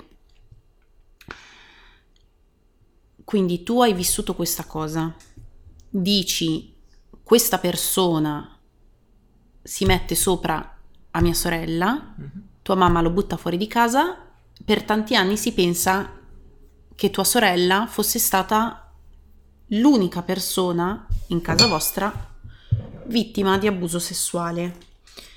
Per quattordici anni. Per quattordici anni. Nessuno si è mai posto il problema che la stessa cosa sarebbe potuta essere successa a te? No. Perché? Eh. Perché? Non so, me lo sono chiesta tante volte in realtà. L'hai chiesto a tua mamma? Allora, eh, sì, lei mi ha detto che io mm. le avevo parlato di mia sorella e quindi... Cioè, è vero? Diciamo che vabbè, io qualche domanda me la sarei fatta, però magari se la sono anche fatta, eh, non lo so, questo è sempre quel mostro da non voler guardare in faccia? Può essere, perché già è bestiale avere una figlia. Può essere. Due due è troppo. Ho fallito non solo come genitore ma come essere umano, e quindi probabilmente sul momento eh, automaticamente non, non ci arrivo, ma perché mi sto proteggendo, certo, in automatico. Certo, certo. Il tuo inconscio ti protegge sempre. Assolutamente. E quindi in quel momento non ti fa arrivare a questo pensiero per protezione, perché sarebbe troppo. E poi quattordici anni di silenzio. quattordici anni di silenzio, quando poi io... Sì, dai, in cui succedono dodici, altre quattordici cose. In cui succedono un milione di altre cose. Diciamo che l'abuso mi ha accompagnato per tantissimo tempo della mia vita, ma in vari e oltretutto in vari, in vari livelli, da, dal vecchio che ti mette la mano sulla testa a livelli più importanti. Io ho notato, faccio questa parentesi, che ehm, una persona che è vittima di abuso sessuale da nell'infanzia e poi più facilmente vittima di abuso anche quando cresce. Sì, non so perché, non so, non so se... Dovremmo chiederlo a qualche eh, psicologo, sì, esatto, esperto. Io ho letto diverse teorie in merito. Um, io penso che ti si cristallizzi una modalità.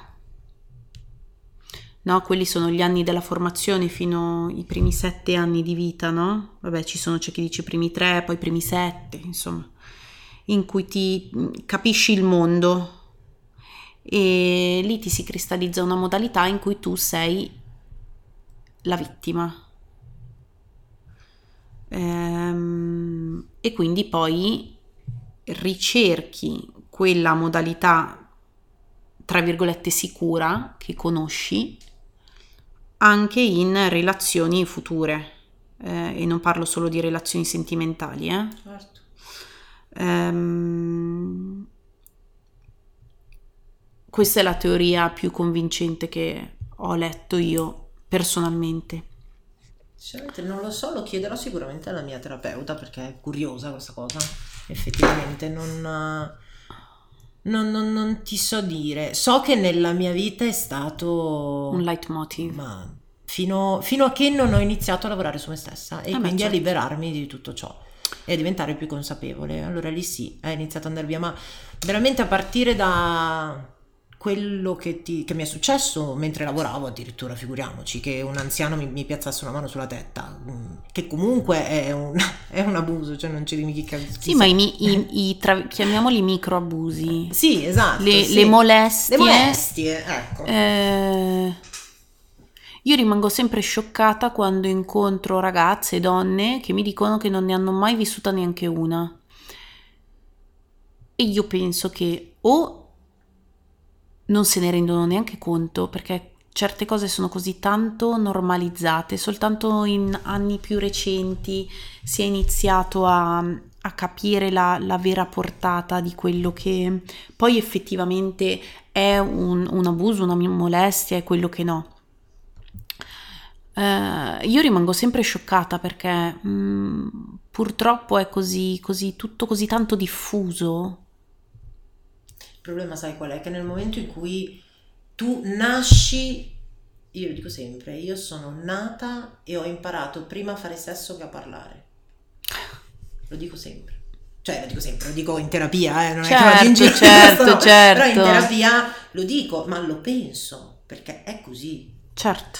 Io ho imparato prima che cos'era la sessualità, prima di parlare, di imparare effettivamente a parlare bene o a scrivere. per esempio, o a leggere. Certo.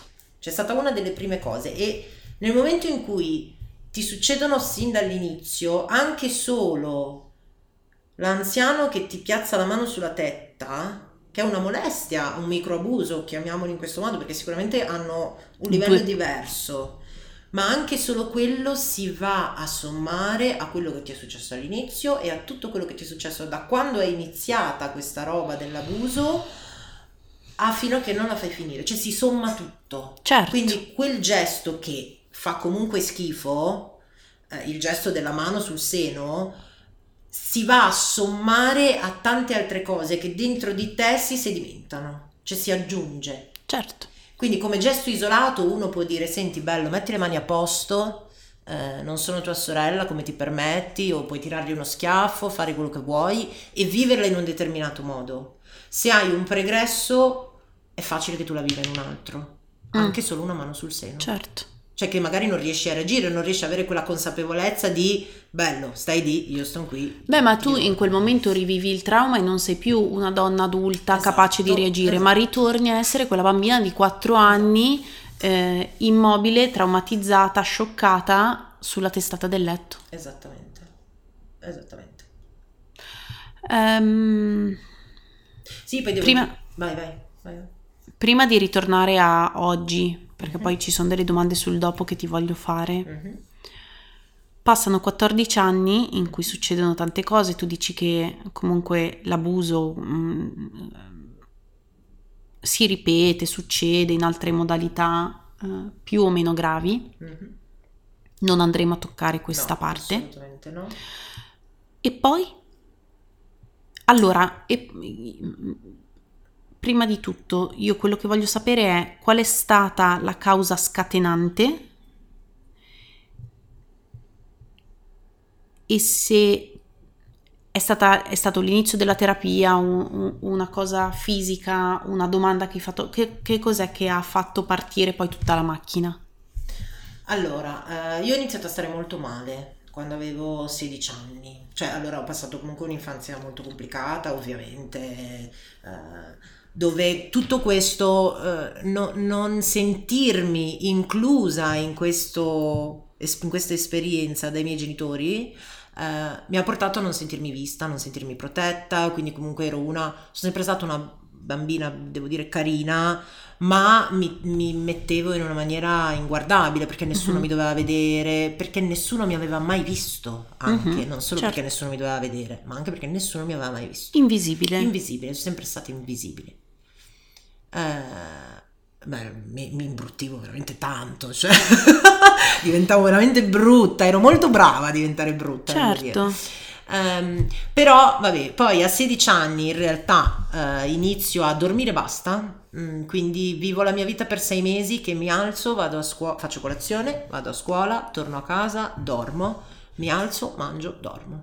Questa è stata la mia vita per sei mesi. Mm-hmm.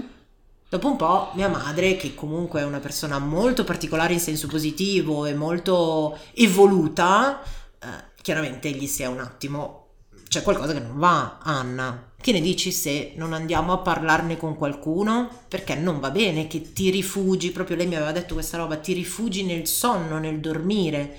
Mia madre comunque è sempre stata una persona molto interiore, molto spirituale, ha fatto una lunga ricerca, anche lei ha fatto una lunga ricerca su se stessa, quindi l'ha notata questa cosa e mi ha detto non va bene perché ti rifugi ne- nel sogno e nel dormire. Per non affrontare per non la vivere, realtà. Per non vivere. Andiamo a parlare con qualcuno. Ai tempi fortunatamente c'era questo... psicologo, che poi psicologo non era, ma comunque eh, psicologo che ha aiutato tanto una mia amica dei tempi che era anoressica e l'ha aiutata tanto ad uscire dall'anoressia, e, e questa ragazza sta benissimo, eh, e quindi abbiamo detto vabbè, proviamo a rivolgerci a questa persona. Mm. Sono andata da lui da, per sei anni mm, per sei anni devo dire che non mi ha risolto assolutamente niente. Però mi ha sicuramente iniziato a far parlare di questa cosa, tanto che poi iniziando ad andare da lui ho portato a casa questa roba, cioè noi vivevamo, i miei si erano già separati, vivevamo già con mia nonna e quindi in casa c'eravamo io, mia nonna, mia sorella e mia mamma. Mm-hmm. Io mi ricordo eravamo in cucina nel tavolo, c'era il tavolo rotondo, ehm, E lì ho tirato fuori questo argomento dicendo che era successo anche a me. Uh, Così dal nulla, un giorno a tavola. Una sera, a cena. A cena? Mm. Cazzarola, che brutta cena, ok? Per me le cene sono sempre state, mia madre me lo dice sempre, io ho voglia di parlare e di raccontare quando siamo a tavola. Mm. Perché per me la tavola è sempre, proprio per come sono cresciuta, i ristoranti, la famiglia sempre al ristorante, no? Per me la tavola è sempre stato un momento di condivisione. Di base mi interessa veramente poco quello che mangio, mi interessa l- lo, stare, lo insieme. stare insieme a tavola, a me piace, mi, mi fa famiglia, mi fa... Tra l'altro. Tra l'altro tu dici tavola rotonda, a me viene, mi vengono in mente i tavoli del caravanserraglio, eh, che sì, erano rotondi. Certo. Tra l'altro si chiamava Excalibur, quindi con la tavola rotonda siamo a posto. Mm-hmm. Però sì, e quindi a una cena ho tirato, avevo sedici anni, sì. Ho tirato fuori questa roba, eh, mi è stato detto che non, non lo sapeva, mia mamma non lo sapeva. Um, e, e in realtà è stato tutto molto normale, nel senso... Tua nonna come ha reagito? Sai che mia nonna non me la ricordo, ma forse era già andata tornata in camera, perché poi mia nonna finiva di mangiare e se ne tornava in camera sua a vedersi il suo posto al sole, che c'era l'orario ah, del posto giusto, al sole, okay, e quindi probabilmente giusto. Era già andata in camera. Uh, Mia mamma non ha reagito, cioè è stata molto brava in realtà, nel senso che è stata molto normale, non, mm-hmm. non, è, non ha buttato fuori paura, spavento, pianti. Se lei eccetera. Era già lavorata però. Sì, decisamente. Eh, lei era molto più avanti a quel punto nel suo percorso di, di, di, di consapevolezza, percorso evolutivo, chiamiamolo così. Sì. E quindi aveva già abbandonato tante cose. Assolutamente sì. E quindi ha accolto questa tua eh, rivelazione. Sì, il problema per me è stato proprio vivere tot anni senza che nessuno lo sapesse, quindi tutte le attenzioni erano rivolte a poverina mia sorella. Certo. Ci sono anch'io, ehi, yuhu, yuhu. Eh, questo chiaramente, cioè, niente, niente con mia no. sorella, niente con i miei. No, ci mancherà. No, è quello che è. È, è successo eh. e chiaramente a me ha creato dei, dei, dei condizionamenti dopo e dei, delle problematiche dopo. Certo, senza incolpare, però i fatti sono i fatti e il vissuto di ognuno non può essere, non è delegittimato dall'esperienza di un altro. Quindi eh, tu ti sei sentita così e il tuo sentire è assolutamente validato. Uh, almeno qua dentro. Grazie. eh... E quindi poi sono andata da questo signore eh, per sei anni dove non mi ha aiutato, cioè eh, oddio, non mi ha risolto niente, perché oltretutto no, poi ho scoperto non essere effettivamente uno psicologo, era un pranoterapeuta. Era un che? Pranoterapeuta eh, a cui io però devo tantissimo. Mm-hmm. Io me lo ricordo veramente con eh, tanto bene e tanto cuore proprio. Eh, perché non mi ha risolto niente ma mi ha tenuta in vita, ok, perché mi che ha già. tamponato già mi ha tamponato in tante cose e comunque mi ha dato la prima spinta di dirlo ai miei, per esempio, no, per parlare a mia mamma, guarda che è successo a me. Tu con tuo papà però non ne hai mai parlato? No, mai. Mio papà non è in grado di certo. reggere un racconto del genere, né di comprenderlo in questo momento sinceramente, né di reggerlo. Certo. E quindi non, non diventa utile, capito? E se io dovesse, sono una che fa le cose utili. E se dovesse ascoltare questo episodio? Non lo ascolterà mai, non sa neanche cosa sono i podcast. Ok, va bene, va bene, va bene. Ok. Non lo ascolterà mai. Ma se dovesse ascoltarlo? Se dovesse ascoltarlo, magari eh. uno spunto. Certo. Non, non lo so. Davidun ti si vuole bene Davidun, così come sei. Assolutamente, noi ti amiamo tutti così come così sei. Così come sei. Um, E poi vabbè, con questo signore ci sono stata sei anni, eh, ovviamente mi ha tenuta in vita, non mi ha risolto niente, quindi dopo due anni che avevo smesso ho sentito di nuovo mille problemi affacciarsi alla porta. Ah, tu hai smesso?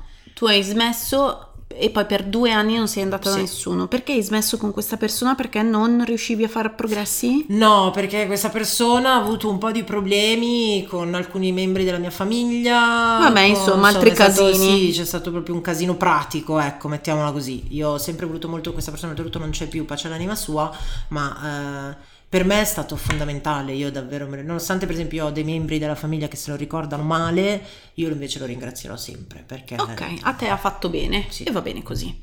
Due anni in cui poi i problemi tornavano a bussare, mm. i tuoi traumi dicevano hey hey, siamo ancora qui, mm. e trovi la fan- fantastica? Sì, la dorata. La dorata, che è la tua terapeuta attuale. Da nove anni. Nove anni, maggio, questo è il nostro mese di... L'anniversario. Di comp- sì, sì, di sì, anniversario. Sì, è l'anniversario della terapia. Della dorata. Um... E lei, con lei è stato tutta un'altra solfa. Cioè, con lei ho visto il lavoro, ho visto i cambiamenti, perché poi il lavoro lo vedi dai cambiamenti dopo. Allora, il lavoro è una cosa difficile. Difficilissimo. Ci sono stati dei momenti in cui pensavi di non farcela, in cui pensavi di volerla finire. Allora sì, eh, però devo dire che io sono sempre stata una, ma questo da quando sono nata, cioè io credo di essermi fatta questa domanda a cinque anni, quando mi stava succedendo quello.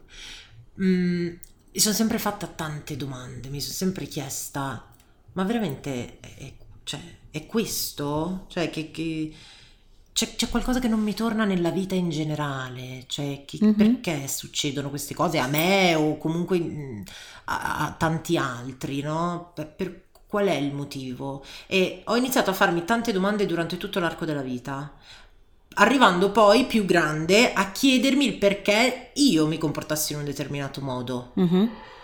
Questo continuare a chiedermi il perché io mi comportassi in un certo modo, ma con ogni minima cosa, cioè io mi domandavo anche perché spostavo, in questo momento in mano una tazzina, perché spostavo la tazzina da destra a sinistra.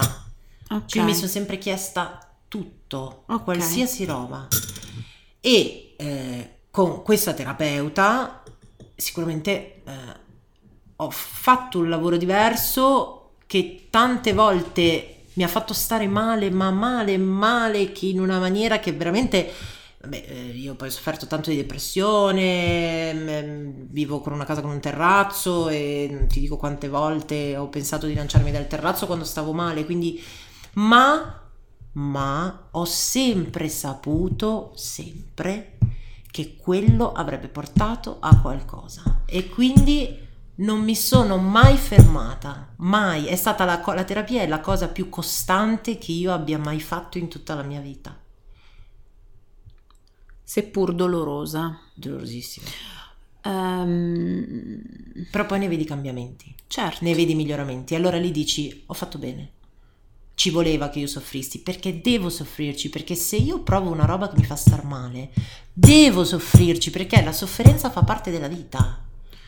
E attraver- non puoi bypassare il lavoro. No. Te lo devi fare. Non puoi non bypassare è, un'emozione. Non è leggendo le eh, citazioni ispirazionali ah, no. su Instagram che fai il lavoro. Eh, no.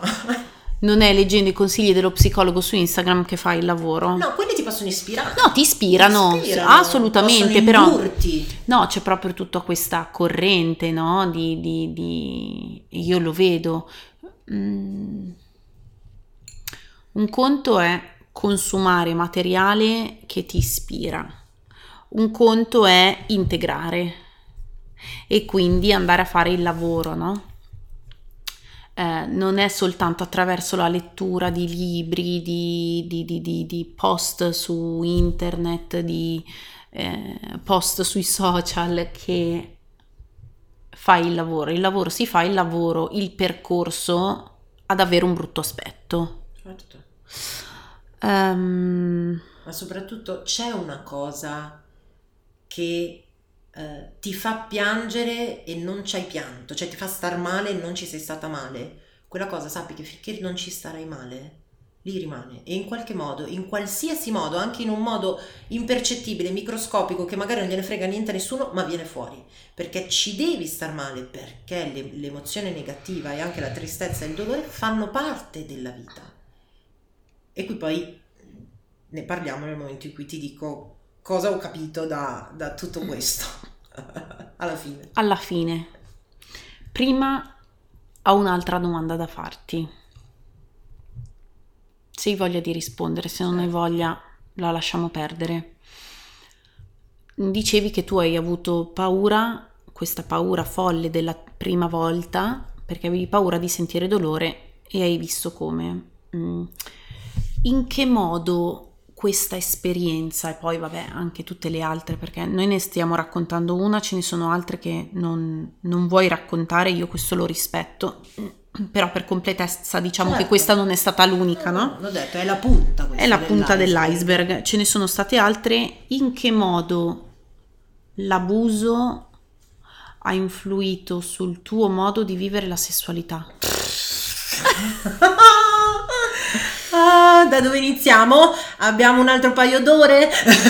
Guarda, siamo a un'ora e mezza spaccata. Preciso, bravo. una ventinove e quarantotto. Allora, eh, tantissimo. Vabbè, ehm, sicuramente mi ha creato proprio un problema, tut- tutta la mia vita mi ha creato proprio un problema diagnosticato, in realtà. Ok. Eh, che mi ha portato a vivere la sessualità in un certo modo, eh, troppo. Nel senso che io eh, in tutta l'adolescenza, dopo che ho perso la verginità, eh, e io ero innamoratissima di quel ragazzo con cui ho perso la verginità, che, che è una cosa bella, però innamoratissima, L- oltretutto ero, facevo l'animatrice e quindi ero a Ibiza, ma questo ragazzo poi me lo sono portata anche in Italia, nel senso che poi in Italia veniva, abitava in Toscana, veniva a Milano col suo amico che era, con cui era venuta a Ibiza, insomma è stata una storia che è andata avanti per un po', ho conosciuto mia okay. mamma, quindi un'esperienza molto positiva, decisamente. Ero felicissima di aver perso la verginità, non vedevo l'ora io di perdere la verginità. Eri innamorata. E allora già sì. questo, secondo me, aiuta un po'.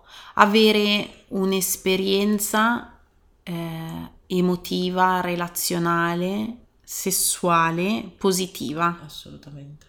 Per non andare a eliminare il negativo, ma per mostrare che non c'è solo quello, ma che il sesso può essere una cosa bella. Una cosa positiva, un modo per unire e sublimare un amore e non per far del male. Assolutamente no, e, e oltretutto penso di, ma questa cosa non penso di non averla mai detta neanche in terapia, ci sto pensando adesso, ma penso di aver scelto questa persona eh, perché era una, un ragazzo molto dolce, oltretutto con dei tratti molto effeminati in realtà, e quindi per me molto credo delicati. Che al momento esatto fosse meno maschio, no? meno, meno uomo, lo vedessi più delicato, più dolce, meno predatore, esatto, meno esattamente sì, meno sì. predatore eh, e, e che mi mi, mi mi mi voleva, ma nel senso che mi, mi vedeva, ecco, in quel senso mm. no? mi vedeva. Poi lui non è mai stato pressante sul uh, facciamolo, eccetera. Non, Ti ha lasciato i tuoi tempi, è stato molto rispettoso. Tu avevi bisogno di quella cosa lì. Assolutamente. E devo dire anche il fatto che poi, tornati dalla, io tornata dalla stagione, lui è tornato poi dalla vacanza. Il ah, fatto lui era che... in vacanza, non era animatore con te? No, lui mm. ha fatto una vacanza e è tornato a casa. E poi quando ho finito la stagione, che sono tornata a casa anche io, lui veniva a Milano, io andavo in Toscana. E... Okay. E quello sicuramente mi ha aiutato anche a vivere il tutto in una maniera un po' più serena, serena perché comunque non aveva è stato solo senso. Sesso e insomma aveva un senso esatto, più ampio un senso. Ok, c'era dell'amore che non si è esaurito soltanto in una settimana a Ibiza. Assolutamente sì. Um, qual era la domanda? Come vivi la sessualità? Come ah, hai influito sulla tua sessualità? Quindi eh, da lì, da quando ho perso la verginità, io sono andata alla ricerca sfrenata di amore eh, da, da tutti quelli che mi, vole- mi volevano, che mi piacevano ovviamente, eh beh, anche qualcuno che non mi piaceva in realtà, è capitato, però che mi piacevano prettamente, eh, particolarmente, ma in realtà io sono... Grazie a Dio sono nata, diciamo, una bella ragazza, eh, piacente, ecco, e eh, non capivo effettivamente che quello che dall'altra parte invece veniva cercato era altro, cioè era semplicemente sesso con una ragazza con una bella carina, ragazza con una bella ragazza simpatica, energica, che è, e allora va bene per me era, io cercavo amore in chiunque. Però lo cercavi attraverso il sesso perché era quello che io conoscevo, esatto, perché è la prima cosa che io ho conosciuto, quindi per me è sempre stato gli uomini vogliono quello, mm. che per carità è vero, non è, non è vero nel modo in cui io lo pensavo, certo, e io questa cosa l'ho imparata col mio attuale fidanzato, mm. che ringrazio tantissimo, che mi ha fatto... Eh, questo in realtà possiamo raccontarlo, non so se vuoi raccontarlo dopo perché è successo nel lockdown e quindi gli diamo una cosa temporale. No, no, racconta, racconta. Perché il mio attuale fidanzato mi ha aiutato tantissimo, mi ha aiutato in particolare nell'ultimo lockdown, eh, cioè nel primo in realtà. L'anno, sco- marzo l'anno scorso. duemilaventi. Esatto. Marzo-maggio uh, duemilaventi. Esatto, sì, quello che è iniziato l'otto marzo, mi sa che è iniziato, duemilaventi. l'otto marzo duemilaventi. Uh, io chiaramente in lockdown ho avuto un po' di problemi mh, perché mi sono ritrovata chiusa in una casa con un uomo che voleva da me sesso. Mm. Per me è stato Panico. Un'esplosione. Però voi già vivevate insieme, sì. Aspetta, diciamolo, sì. Stavate insieme già da tanti anni. Noi stiamo insieme da cinque anni ad oggi. Però avete avuto una storia prima, no? Abbiamo avuto una storia quando nel duemilanove, sì, dove io non ero assolutamente in grado di gestire una relazione vera con qualcuno che davvero mi amasse. E quindi ha interrotto. Poi eh, cinque anni fa vi siete rimessi insieme. Sì. Siete andati a vivere insieme. Dopo sei mesi. Tre... Eh, ok. E... e quindi non era una cosa nuova. No, ci no, tengo no, a no, specificare no. Questa cosa. Però per la prima volta ventiquattro ore su ventiquattro in casa insieme senza aver altro da fare. Esatto. Esattamente. Eh, e quindi con una persona che comunque per me questa cosa del... gli uomini da me vogliono sesso è stata un, un accompagnamento quasi per tutta la vita, diciamo. Certo. Che me ne sono liberata proprio in realtà veramente, proprio da dire non lo sento più, non non lo penso più, ma non lo sento più l'anno scorso, grazie al mio fidanzato. Ma è una cosa che più o meno pesantemente è sempre stata presente in tutta un la pensiero mia vita. Costa- un pensiero costante, scusami. Un sentire costante, che uh, gli uomini... Una credenza. Sì, sì, che gli uomini da te volessero quello e cercassero solo quello e, e comunque per me oltretutto era una richiesta. Io le persone molto richiedenti, proprio per la mia storia, faccio fatica a, a gestire questo richiedere a me tantissimo. Fai fatica in che modo? Nel eh, senso che fai fatica a tu mi, validare mi... i tuoi no? Oppure ti... No, mi fa sentire oppressa. Ok. Questo essere continuamente richiesta. Uh-huh. Mm. E oltretutto sessualmente ancora di più. Uh, grazie a Dio il mio fidanzato è una persona che è sessualmente molto attiva, insomma, quindi è sano, ecco, mettiamola certo. Così. Quindi... Allora, in una coppia mh, con due persone mh, senza grossi traumi, stare a casa in lockdown eh, da soli eh, può voler dire... Eh, tante belle cose. Oh, certo. A te è venuta l'angoscia. Beh, io sono andata in panico, in panico totale, ma senza saperlo oltretutto. Cioè, io poi so che sono andata in panico perché ci ho lavorato in terapia in lockdown, ma eh, le, le emozioni eh, all'inizio fai fatica a dargli un, un, un nome e una collocazione. Un nome, esatto, una collocazione più che un nome.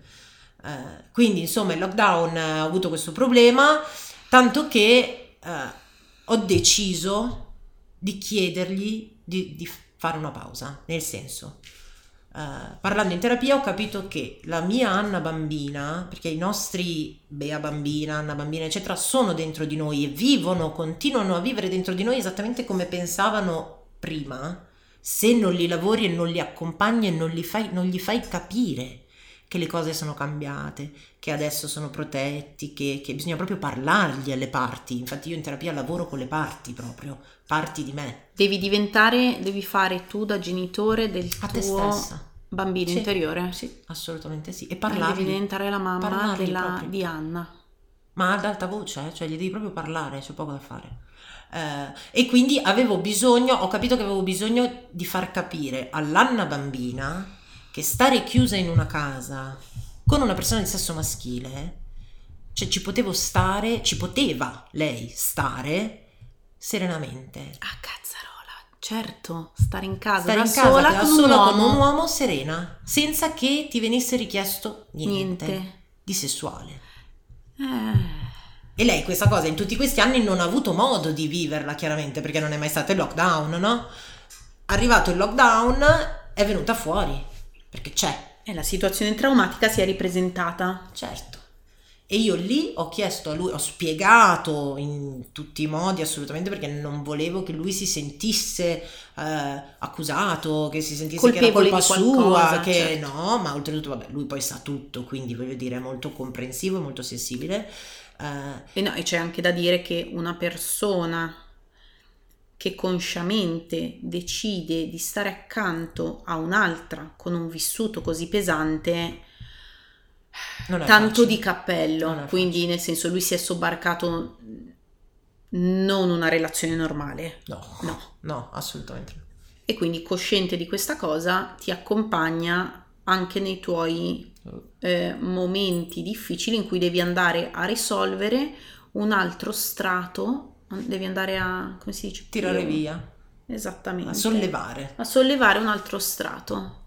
Assolutamente sì, lui è stato bravissimo in questo. Anche durante le mie varie depressioni lui è stato super, mi viene a dire bravo, ma bravo santo, non rende. Santo. Sì, cioè proprio è, è amore, ecco, quello è amore.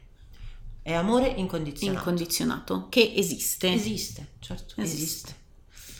Eh, e quindi appunto ho chiesto a lui, spiegando tutto questo, di fare una pausa, perché avevo bisogno di vivere questa cosa, una pausa dal sesso dal sesso sì, eh, quindi di vivere insieme ma senza fare sesso, eh, senza neanche avere un minimo richiamo al sesso, quindi senza mani sul sedere, per dire, che in una coppia in casa è normalissimo, no? Senza che... nessun gesto Eh, riconducibile sì. al sesso o all'intimità sessuale. Esatto.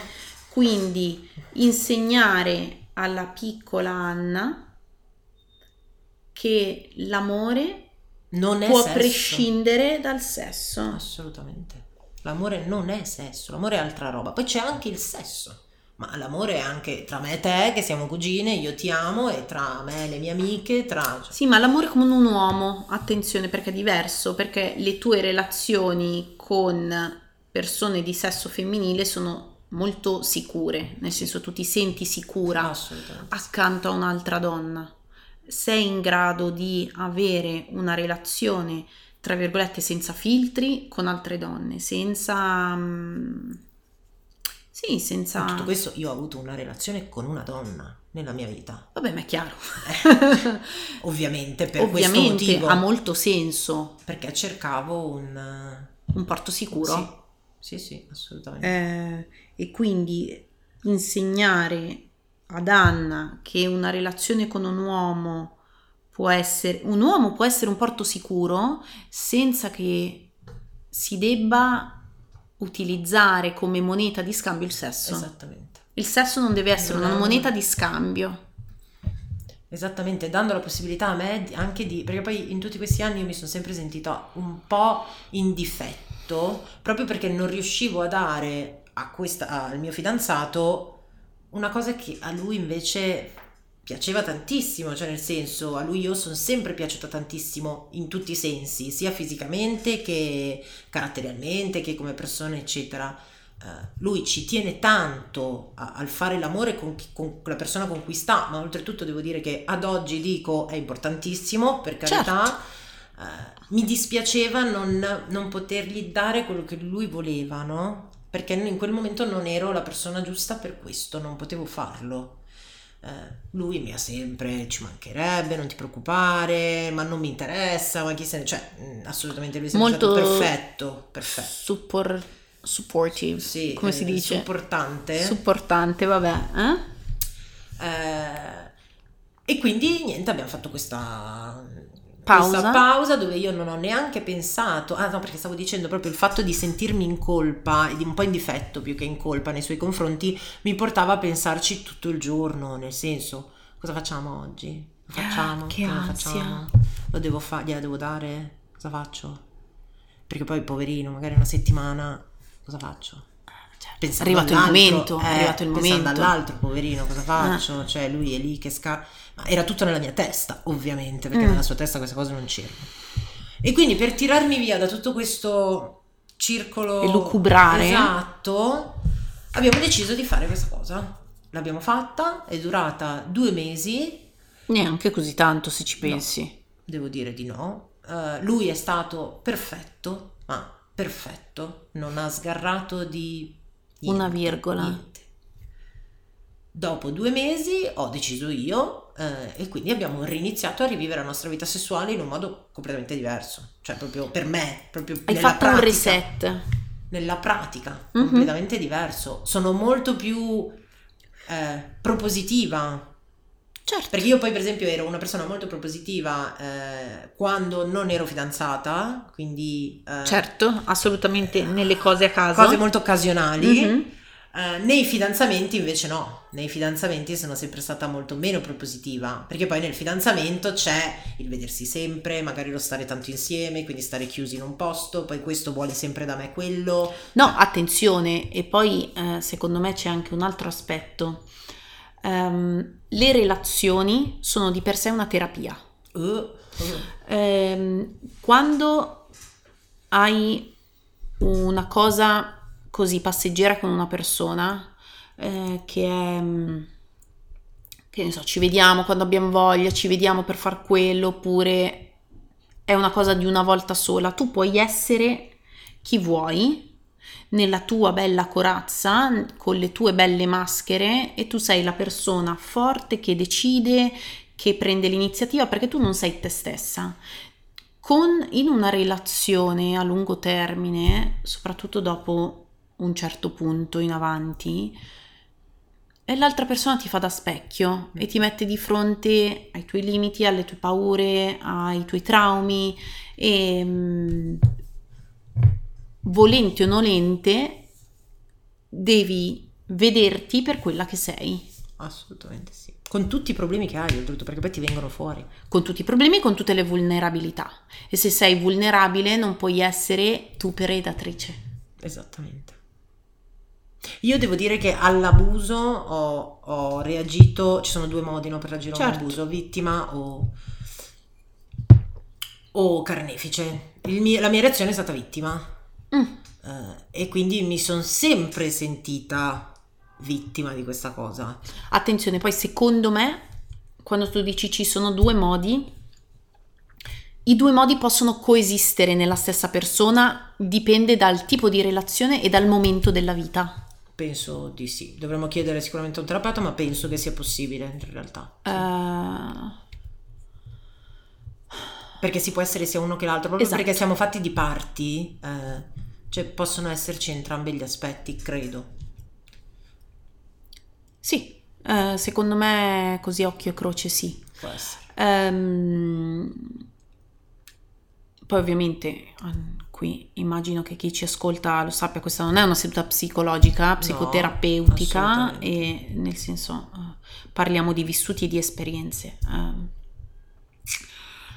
È il racconto di una storia eh, sì. che credo possa eh, aiutare sì. chi ha avuto uh, un trascorso simile uh, e anche i genitori che magari hanno dei figli che passano determinate cose, i fratelli, I fratelli di, certo. di qualcuno che ha vissuto una cosa del genere. Um, mi volevi dire uh, prima mi hai detto adesso aspetta che poi dopo ti dico una cosa. Mm-hmm. Che cos'era questa cosa?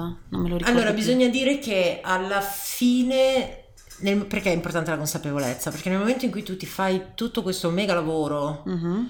dove vuoi mandare a quel paese la psicologa e te stessa un sacco di volte, uh-huh. eh, non lo fai, vai imperterrita, eh, arrivi a... a cercare altro, eh, nel senso che eh, data, data la mia esperienza io mi sono sempre fatta anche altre domande un po' più auliche, un po' più sulla vita, no? Su che cosa ci facciamo qui, ma davvero è questo, cioè la vita è questa, è solo questo, è sofferenza così e basta.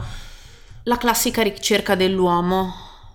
Ti fai delle domande, certo. Sì, perché, perché non ti torna, perché no. C'è qualcosa che non ti torna, dici cazzo non può essere... Non può essere solo questo, ci deve essere un motivo mm. per cui succede tutto questo schifo, ci, sì. ci deve essere. E allora sono sempre andata a cercare in altri livelli, no? Non solo nella questione psicologica, proprio sono arrivata anche a livello spirituale, i miei sono molto spirituali e quindi mi hanno sempre aperto tutto un mondo... Eh, che non tutti eh, hanno la possibilità di esplorare, o perlomeno che non tutti i genitori danno ai loro figli. No, direi che è stato un bel... Um, come posso chiamarlo? Un grande aiuto per me. Sì, un... Sì. Una, un trampolino di lancio. Esatto, sì, esatto, un, sì, un trampolino di lancio, cioè, che soltanto... poi mi ha portato fino a qui, cioè, beh, certo, al, al lavoro che faccio anche, quindi... Pensa soltanto il fatto di avere in casa certi libri, uh, certo, sentire magari i tuoi genitori lucubrare su, su, su cose, mm, vedere tua mamma, ad esempio. Io una cosa che non dimenticherò mai, tua mamma poi ha fatto uh, esperienza di tantissime religioni, uh. eh, vedere tua mamma fare il Ramadan nel periodo islamico o vederla meditare nel po- periodo buddista. Eh, esattamente. Eh, È una vederla cosa, andare in chiesa nel vederla andare cattolico, in chiesa nel periodo cattolico e... e vederla non essere niente nel periodo in cui crede a tutto e non crede a niente. Eh, certo. Um... Mia madre mi ha sempre detto, e questo glielo diceva il suo maestro, uh, le religioni sono come i rami di un albero, taglia i rami e attieniti al tronco. Eh, sì. Eh, anche semplicemente non è da tutti avere una mamma con il lingam. No, certo. L'ho detto, i miei sono particolari, lo dico sempre. Parto da una bella base. Da ecco. una base, esatto. Che il lingam è nel, che cos'è? Nel, nel, nella cultura tantrica, sì, è il fallo sacro. No, mia madre è particolare in tutti i sensi, bisogna dire, eh, perché... Eh, sì, sì, sì, sì, sì, e lei ce l'ha nella libreria, entri in casa sua e ti racconta che cosa sono il lingam e la yoni, eh, secondo il tantrismo. Meraviglia. Adoro. Tutti dovreste conoscere mia mamma, sì, ad, ad oggi devo dire. Sì, sì, lei, oggi... La, invi- la inviterò, lo faremo, faremo una bella conversazione con Rita. Però allora, eh, eh, volevo dirti vai. che il, il concetto qual è? Sono arrivata ad oggi, dopo tutto questo lavoro, nove anni più sei prima, eh, il mio lavoro di ricerca spirituale, mio, personale, eh, arrivi ad un livello di consapevolezza in cui ringrazi. Io ringrazio. Aia, questo, questo è difficile, aspetta, questo perché questo, aspetta, questa cosa qui può essere un grandissimo trigger e far ar- incazzare tantissimo la gente. Questa cosa di solito fa arrabbiare tantissimo. Eh, io ci credo a questa cosa, eh,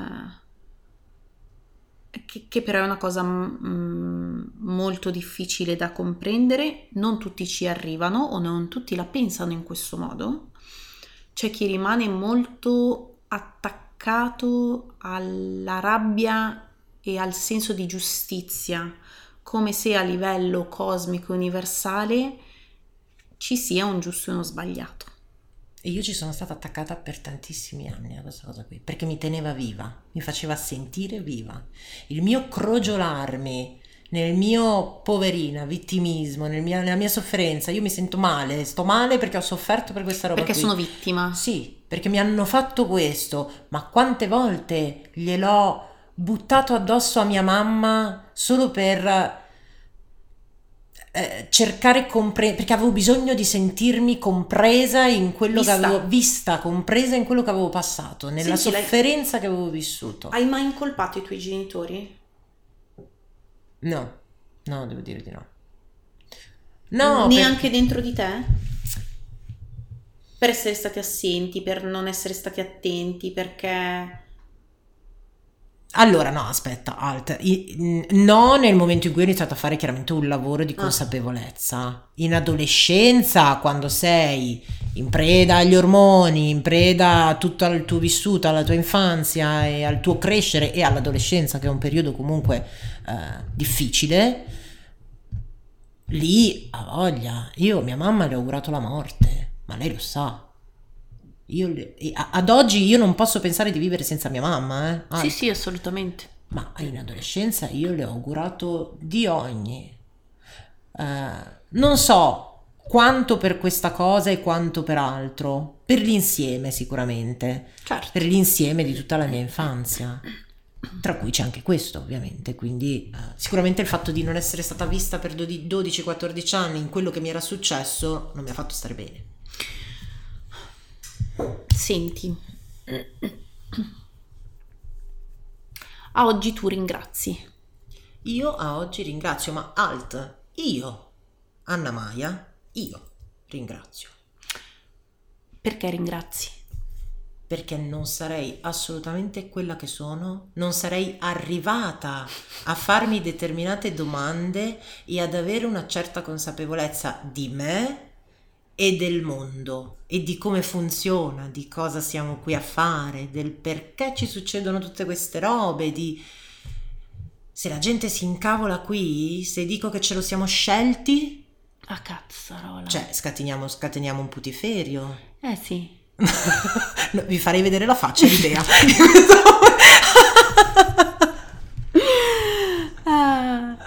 Eh sì, sì, sì, sì. Allora, sono concetti molto difficili e non tutti ci credono, eh. Per me, infatti, quello che infatti, dico. Per sì, me sì, sì, è la tua, è, è la tua esperienza. Tu pensi che eh, ci scegliamo eh, questo tipo di eh, esperienze, e anzi, io quello che consiglierei a chi eh, si sta sentendo montare la rabbia non addosso. Ti arrabbiare. No, no, non no, arrabbiati anche, arrabbi. no, arrabbiati anche se vuoi. Ehm, questa idea nasce da un concetto di spiritualità che prescinde dalla religione, assolutamente, che è, eh, ha come fonte, allora in realtà una fonte unica non c'è, perché le antichissime, eh, noi oggi le chiameremmo religioni, ma non erano neanche religioni, eh, l'antichissimo sapere di tantissimi popoli, eh, prima dell'arrivo delle Eh, dannose religioni monoteiste, eh, aveva tutto a che fare con la piena presa di eh, responsabilità di tutto ciò che ci accade nella vita a livello conscio e inconscio, con un'idea che la vita non inizia e non finisce nel momento in cui nasci, nel momento in cui muori, ma che eh, la nostra anima, la nostra energia, il nostro, chiamiamola come vuoi, Eh, fa un'esperienza che,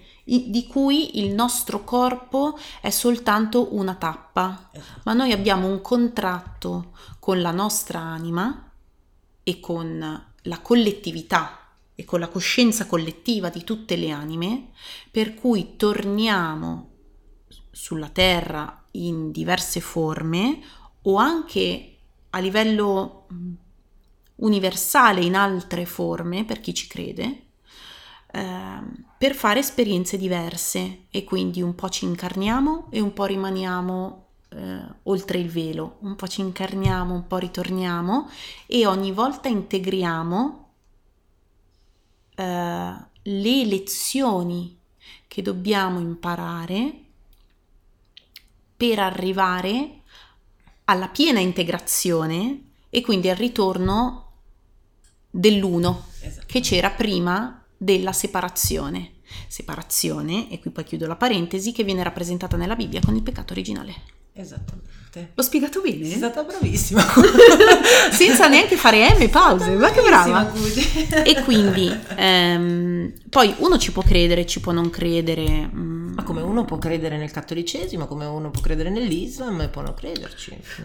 Eh, in realtà questa cosa qui ha una fonte, ci sono degli indizi di queste cose qui, sono rimasti anche nelle religioni monoteiste, eh, che poi l'uomo abbia deciso di travisare perché incolpare qualcun altro è più facile.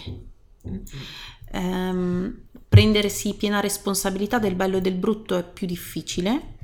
Eh, se sei stato o stata vittima di abusi, prenderti la responsabilità di quello che è successo, non devi per forza prenderti la responsabilità di quello che è successo, perché attenzione, non è colpa tua, assolutamente no. Questo non stiamo dicendo che è colpa tua se hai subito determinate cose, stiamo parlando a un livello un po' diverso. Uh, lo pensi, eh, perché lo pensi. Pensi non hai fatto niente, pensi non ti sei mossa, pensi sei rimasta lì, pensi... Ma eh, chiaramente è tutto un meccanismo mentale, non è assolutamente colpa mia e colpa di nessuno, cioè nel senso non è colpa nostra persone che siamo state abusate, assolutamente. È colpa di chi ti abusa? Assolutamente sì.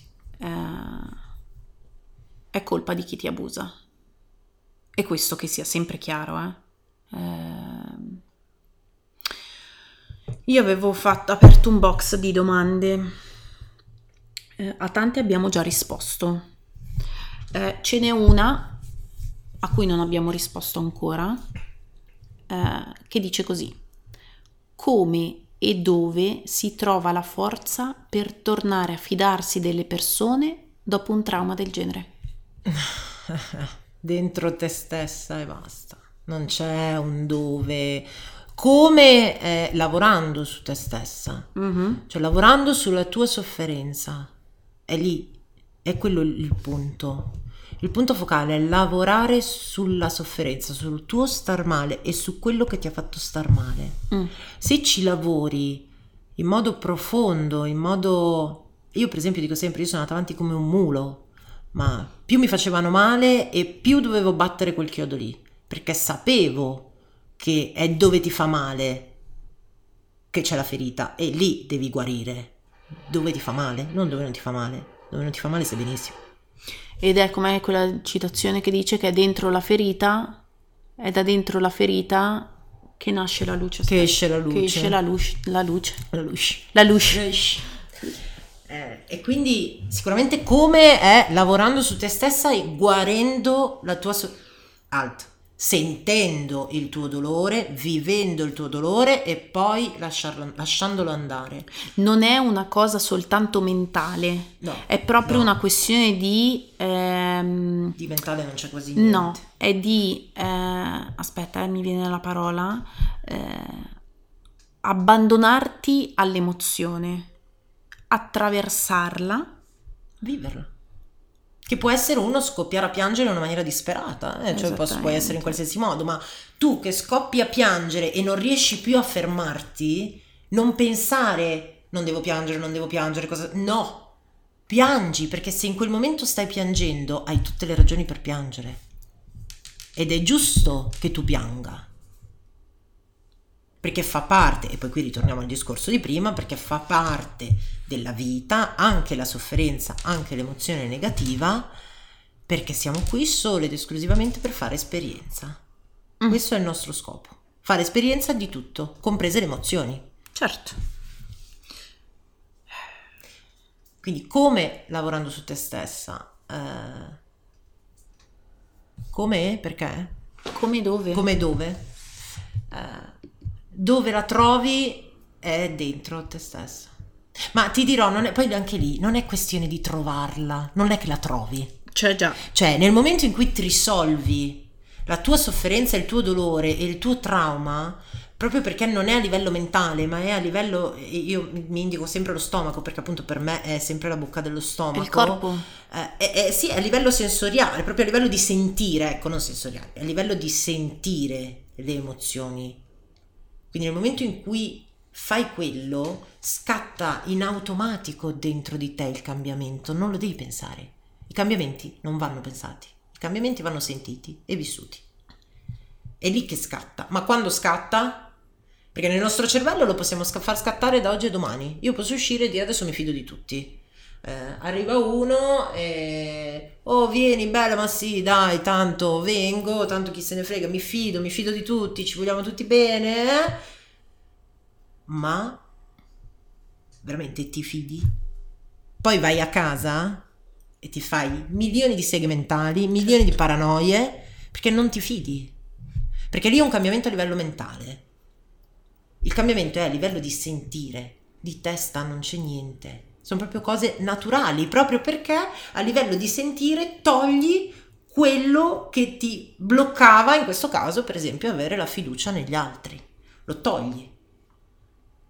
Noi siamo nati per volerci bene, per vivere in condivisione, per animali, essere animali sociali, noi siamo nati per questo, cioè è innaturale tutto quello che succede di tra virgolette brutto, ma anche lì è innaturale, ma se succede c'è un motivo. C'è un motivo per quello, eh lo so. Eh, è difficile. È difficilissimo, è difficile, ragazzi, è difficilissimo. Difficile. Ma giù, ma a parte il fatto che Questo è chiaramente per me, per la mia visione. Beh, e certo. Io con tutta la merda che mi è successa sono riuscita a svoltare la mia vita, il mio essere proprio, non la mia vita alt. Sono riuscita a svoltare il mio essere.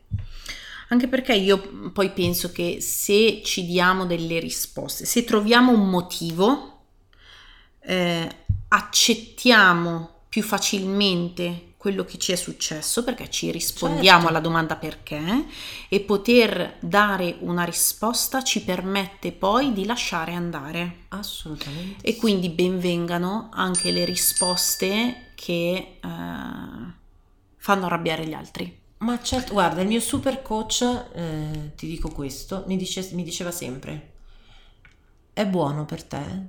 Se è buono per te... E non bene. Fa male a nessun Beh, certo, altro. Ovviamente nel rispetto di, di tutti. Certo. Ma se è buono per te, va, va bene. bene. Quindi io, Anna Maya, ho svoltato la mia vita, sono serena, sono riuscita ad arrivare a, oltretutto, a un sogno mio, a una consapevolezza mia. È buono per me pensarla così? Sì. Ah, faccio male a qualcuno di voi? No. No. Quindi. Poi uno invece può dire, bah, ma sai Anna Maya, secondo me invece... Secondo me no, perché secondo me non, non funziona così, perché secondo me invece c'è, il caso esiste, perché secondo me le cose succedono così, perché magari... Le ingiustizie esistono, esatto, cioè... Ehm, niente ha senso. E io ti dico, benissimo, così. se ti, ti, ti fa star bene questa cosa, ti, se ti fa star bene... Che poi se qualcuno ne vuole parlare io sono apertissima, apertissima a dialoghi di questo tipo però. Certo. Cioè, Anna Maya, ma sai che io non sono d'accordo? Parliamone quanto ne vuoi. Certo. Anna Maya, che cazzo dici? Mi dispiace, no. Non ne parliamo. No. E qui io mi ricollego a un'altra domanda e poi siamo a due ore e sei minuti. E qui perché questa, questa cosa qui si ricollega. Come far valere il proprio sentito laddove la società non lo considera tale? Qui io ho una cosa da dire. Nessuno può validare il tuo sentito se non te stesso o te stessa. Assolutamente. Non hai bisogno dell'approvazione della società, degli altri, per validare il tuo sentito. Il tuo sentito è il tuo.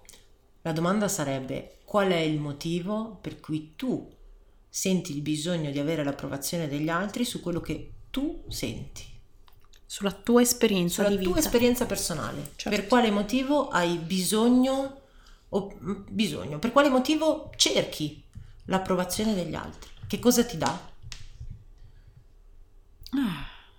Ah. Perché il sentire è tuo, non è loro. E come senti tu, non sen- nessuno sente. Su sette miliardi che siamo, siamo ancora sette miliardi, sì.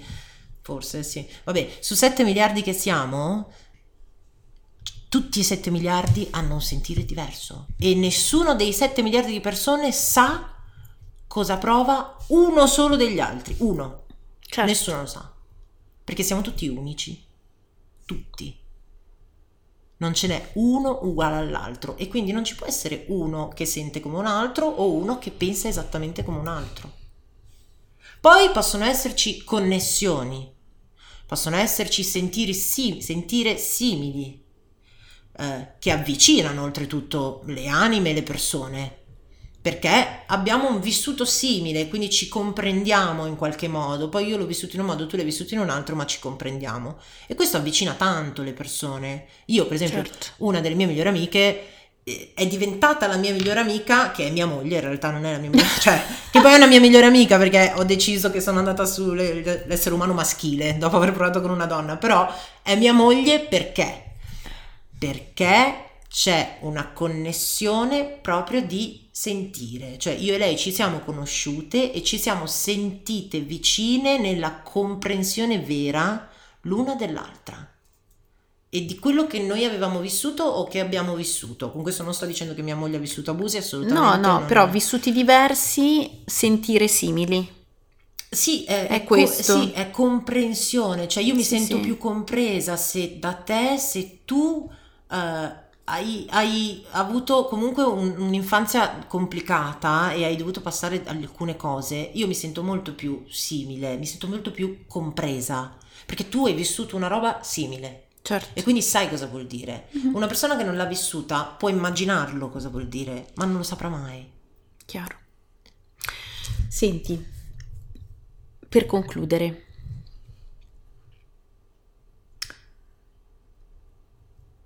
Anna oggi si è risolta? Uh, allora sì, uh, mi sono risolta, sicuramente questo trauma eh, l'ho risolto. Okay. Proprio perché sono qui a parlarne, ne parlo veramente in una maniera molto... non piango più, cioè nel senso... Certo. Um, um, diciamo che sto finendo, sono nove anni che sono in terapia... Sto, sono verso la fine, perché comunque siamo agli sgoccioli, grazie a Dio, dopo nove anni direi che...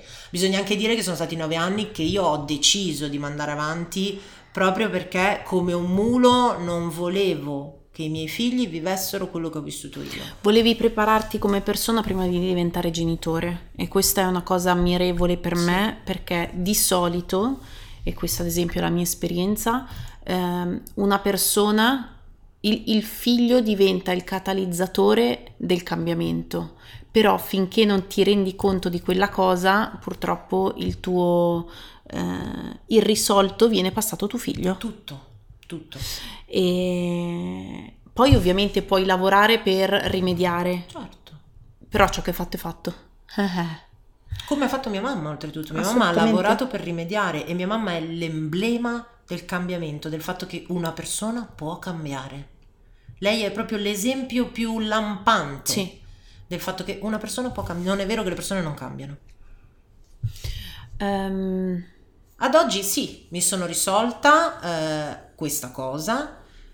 Eh, sono agli sgoccioli, e quindi appunto mi sto levando gli ultimi, chiamiamoli sassolini, no? Esatto, gli ultimi strati che proprio non... Proprio perché, non solo per i miei futuri figli, ma anche per il mio attuale compagno, per te eh, stessa, per me stessa, per i miei amici, per la mia famiglia, voglio essere la migliore versione che posso eh, rispetto, sarò se, cercherò sempre di diventare la, mia, la migliore versione di me stessa, ma rispetto al passato, rispetto alla mia infanzia, voglio essere la migliore versione possibile, più libera, ecco, meno condizionata. Sì. Per i miei figli futuri. Um, l'ultimissima cosa che mi sento di dire in conclusione è questa. L'esperienza di abuso, così come tutte le esperienze negative, sono esperienze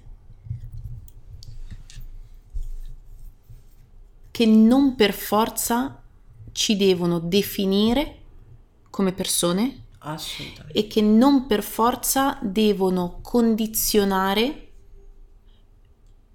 l'interezza della nostra vita. Sicuramente ci definiranno per un periodo, sicuramente condizioneranno le nostre scelte di vita per un periodo, ma come ci dimostri tu oggi, come ci hai raccontato, con tanto lavoro possono poi essere prese e rimesse lì dove appartengono.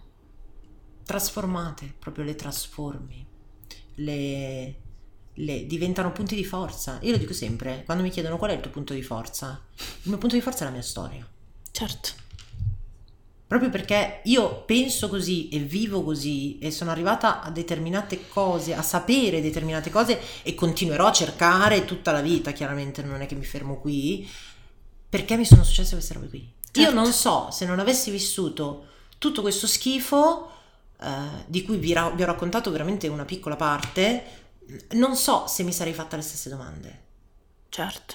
Non so. E, e sinceramente ad oggi pensare di non essere così e di non avere queste consapevolezze e questo sapere, non, non mi piace l'idea, cioè non, non, non mi piace. Ti guardi e ti dici, sai che c'è? Nonostante tutto, va bene sì, così. Esatto, esatto, va bene così. Allora, direi che ci siamo dette tante cose. Tantissime. È stato molto bello. È stato molto bello. Io ti ringrazio. Grazie a te. Per queste due ore ventisette e un quarto ore. insieme. Eh, come al solito, se ci sono domande, se ci sono commenti, se ci sono, se c'è bisogno di approfondimenti, Mi trovate su Instagram, a me, cercandomi come beatricezacco punto it. Trovate invece Anna come Anna Maya Ursi, Maya con la Y. Yes. E io non so mai come concludere. Noi siamo aperti a tutto. A tutto. Sì. Eh, commenti negativi, positivi, eh, senza insulti, grazie. No. Con eh, rispetto per la storia che è stata raccontata. Esattamente, ecco, e, e basta. Se ci sono ulteriori domande, se si sentirà il bisogno di un eh, di un secondo episodio, eh, questo poi lo se avete lo degli dicevo. Argomenti che volete approfondire, di, perché veramente ne abbiamo, abbiamo parlato centocinquanta fuori, che sarebbero tutti da approfondire. Esattamente, eh, è tutto il benvenuto. Grazie Anna. Grazie Bea. Grazie a te che ci hai ascoltato. Grazie mille. Così a lungo, e buona giornata. Buona giornata.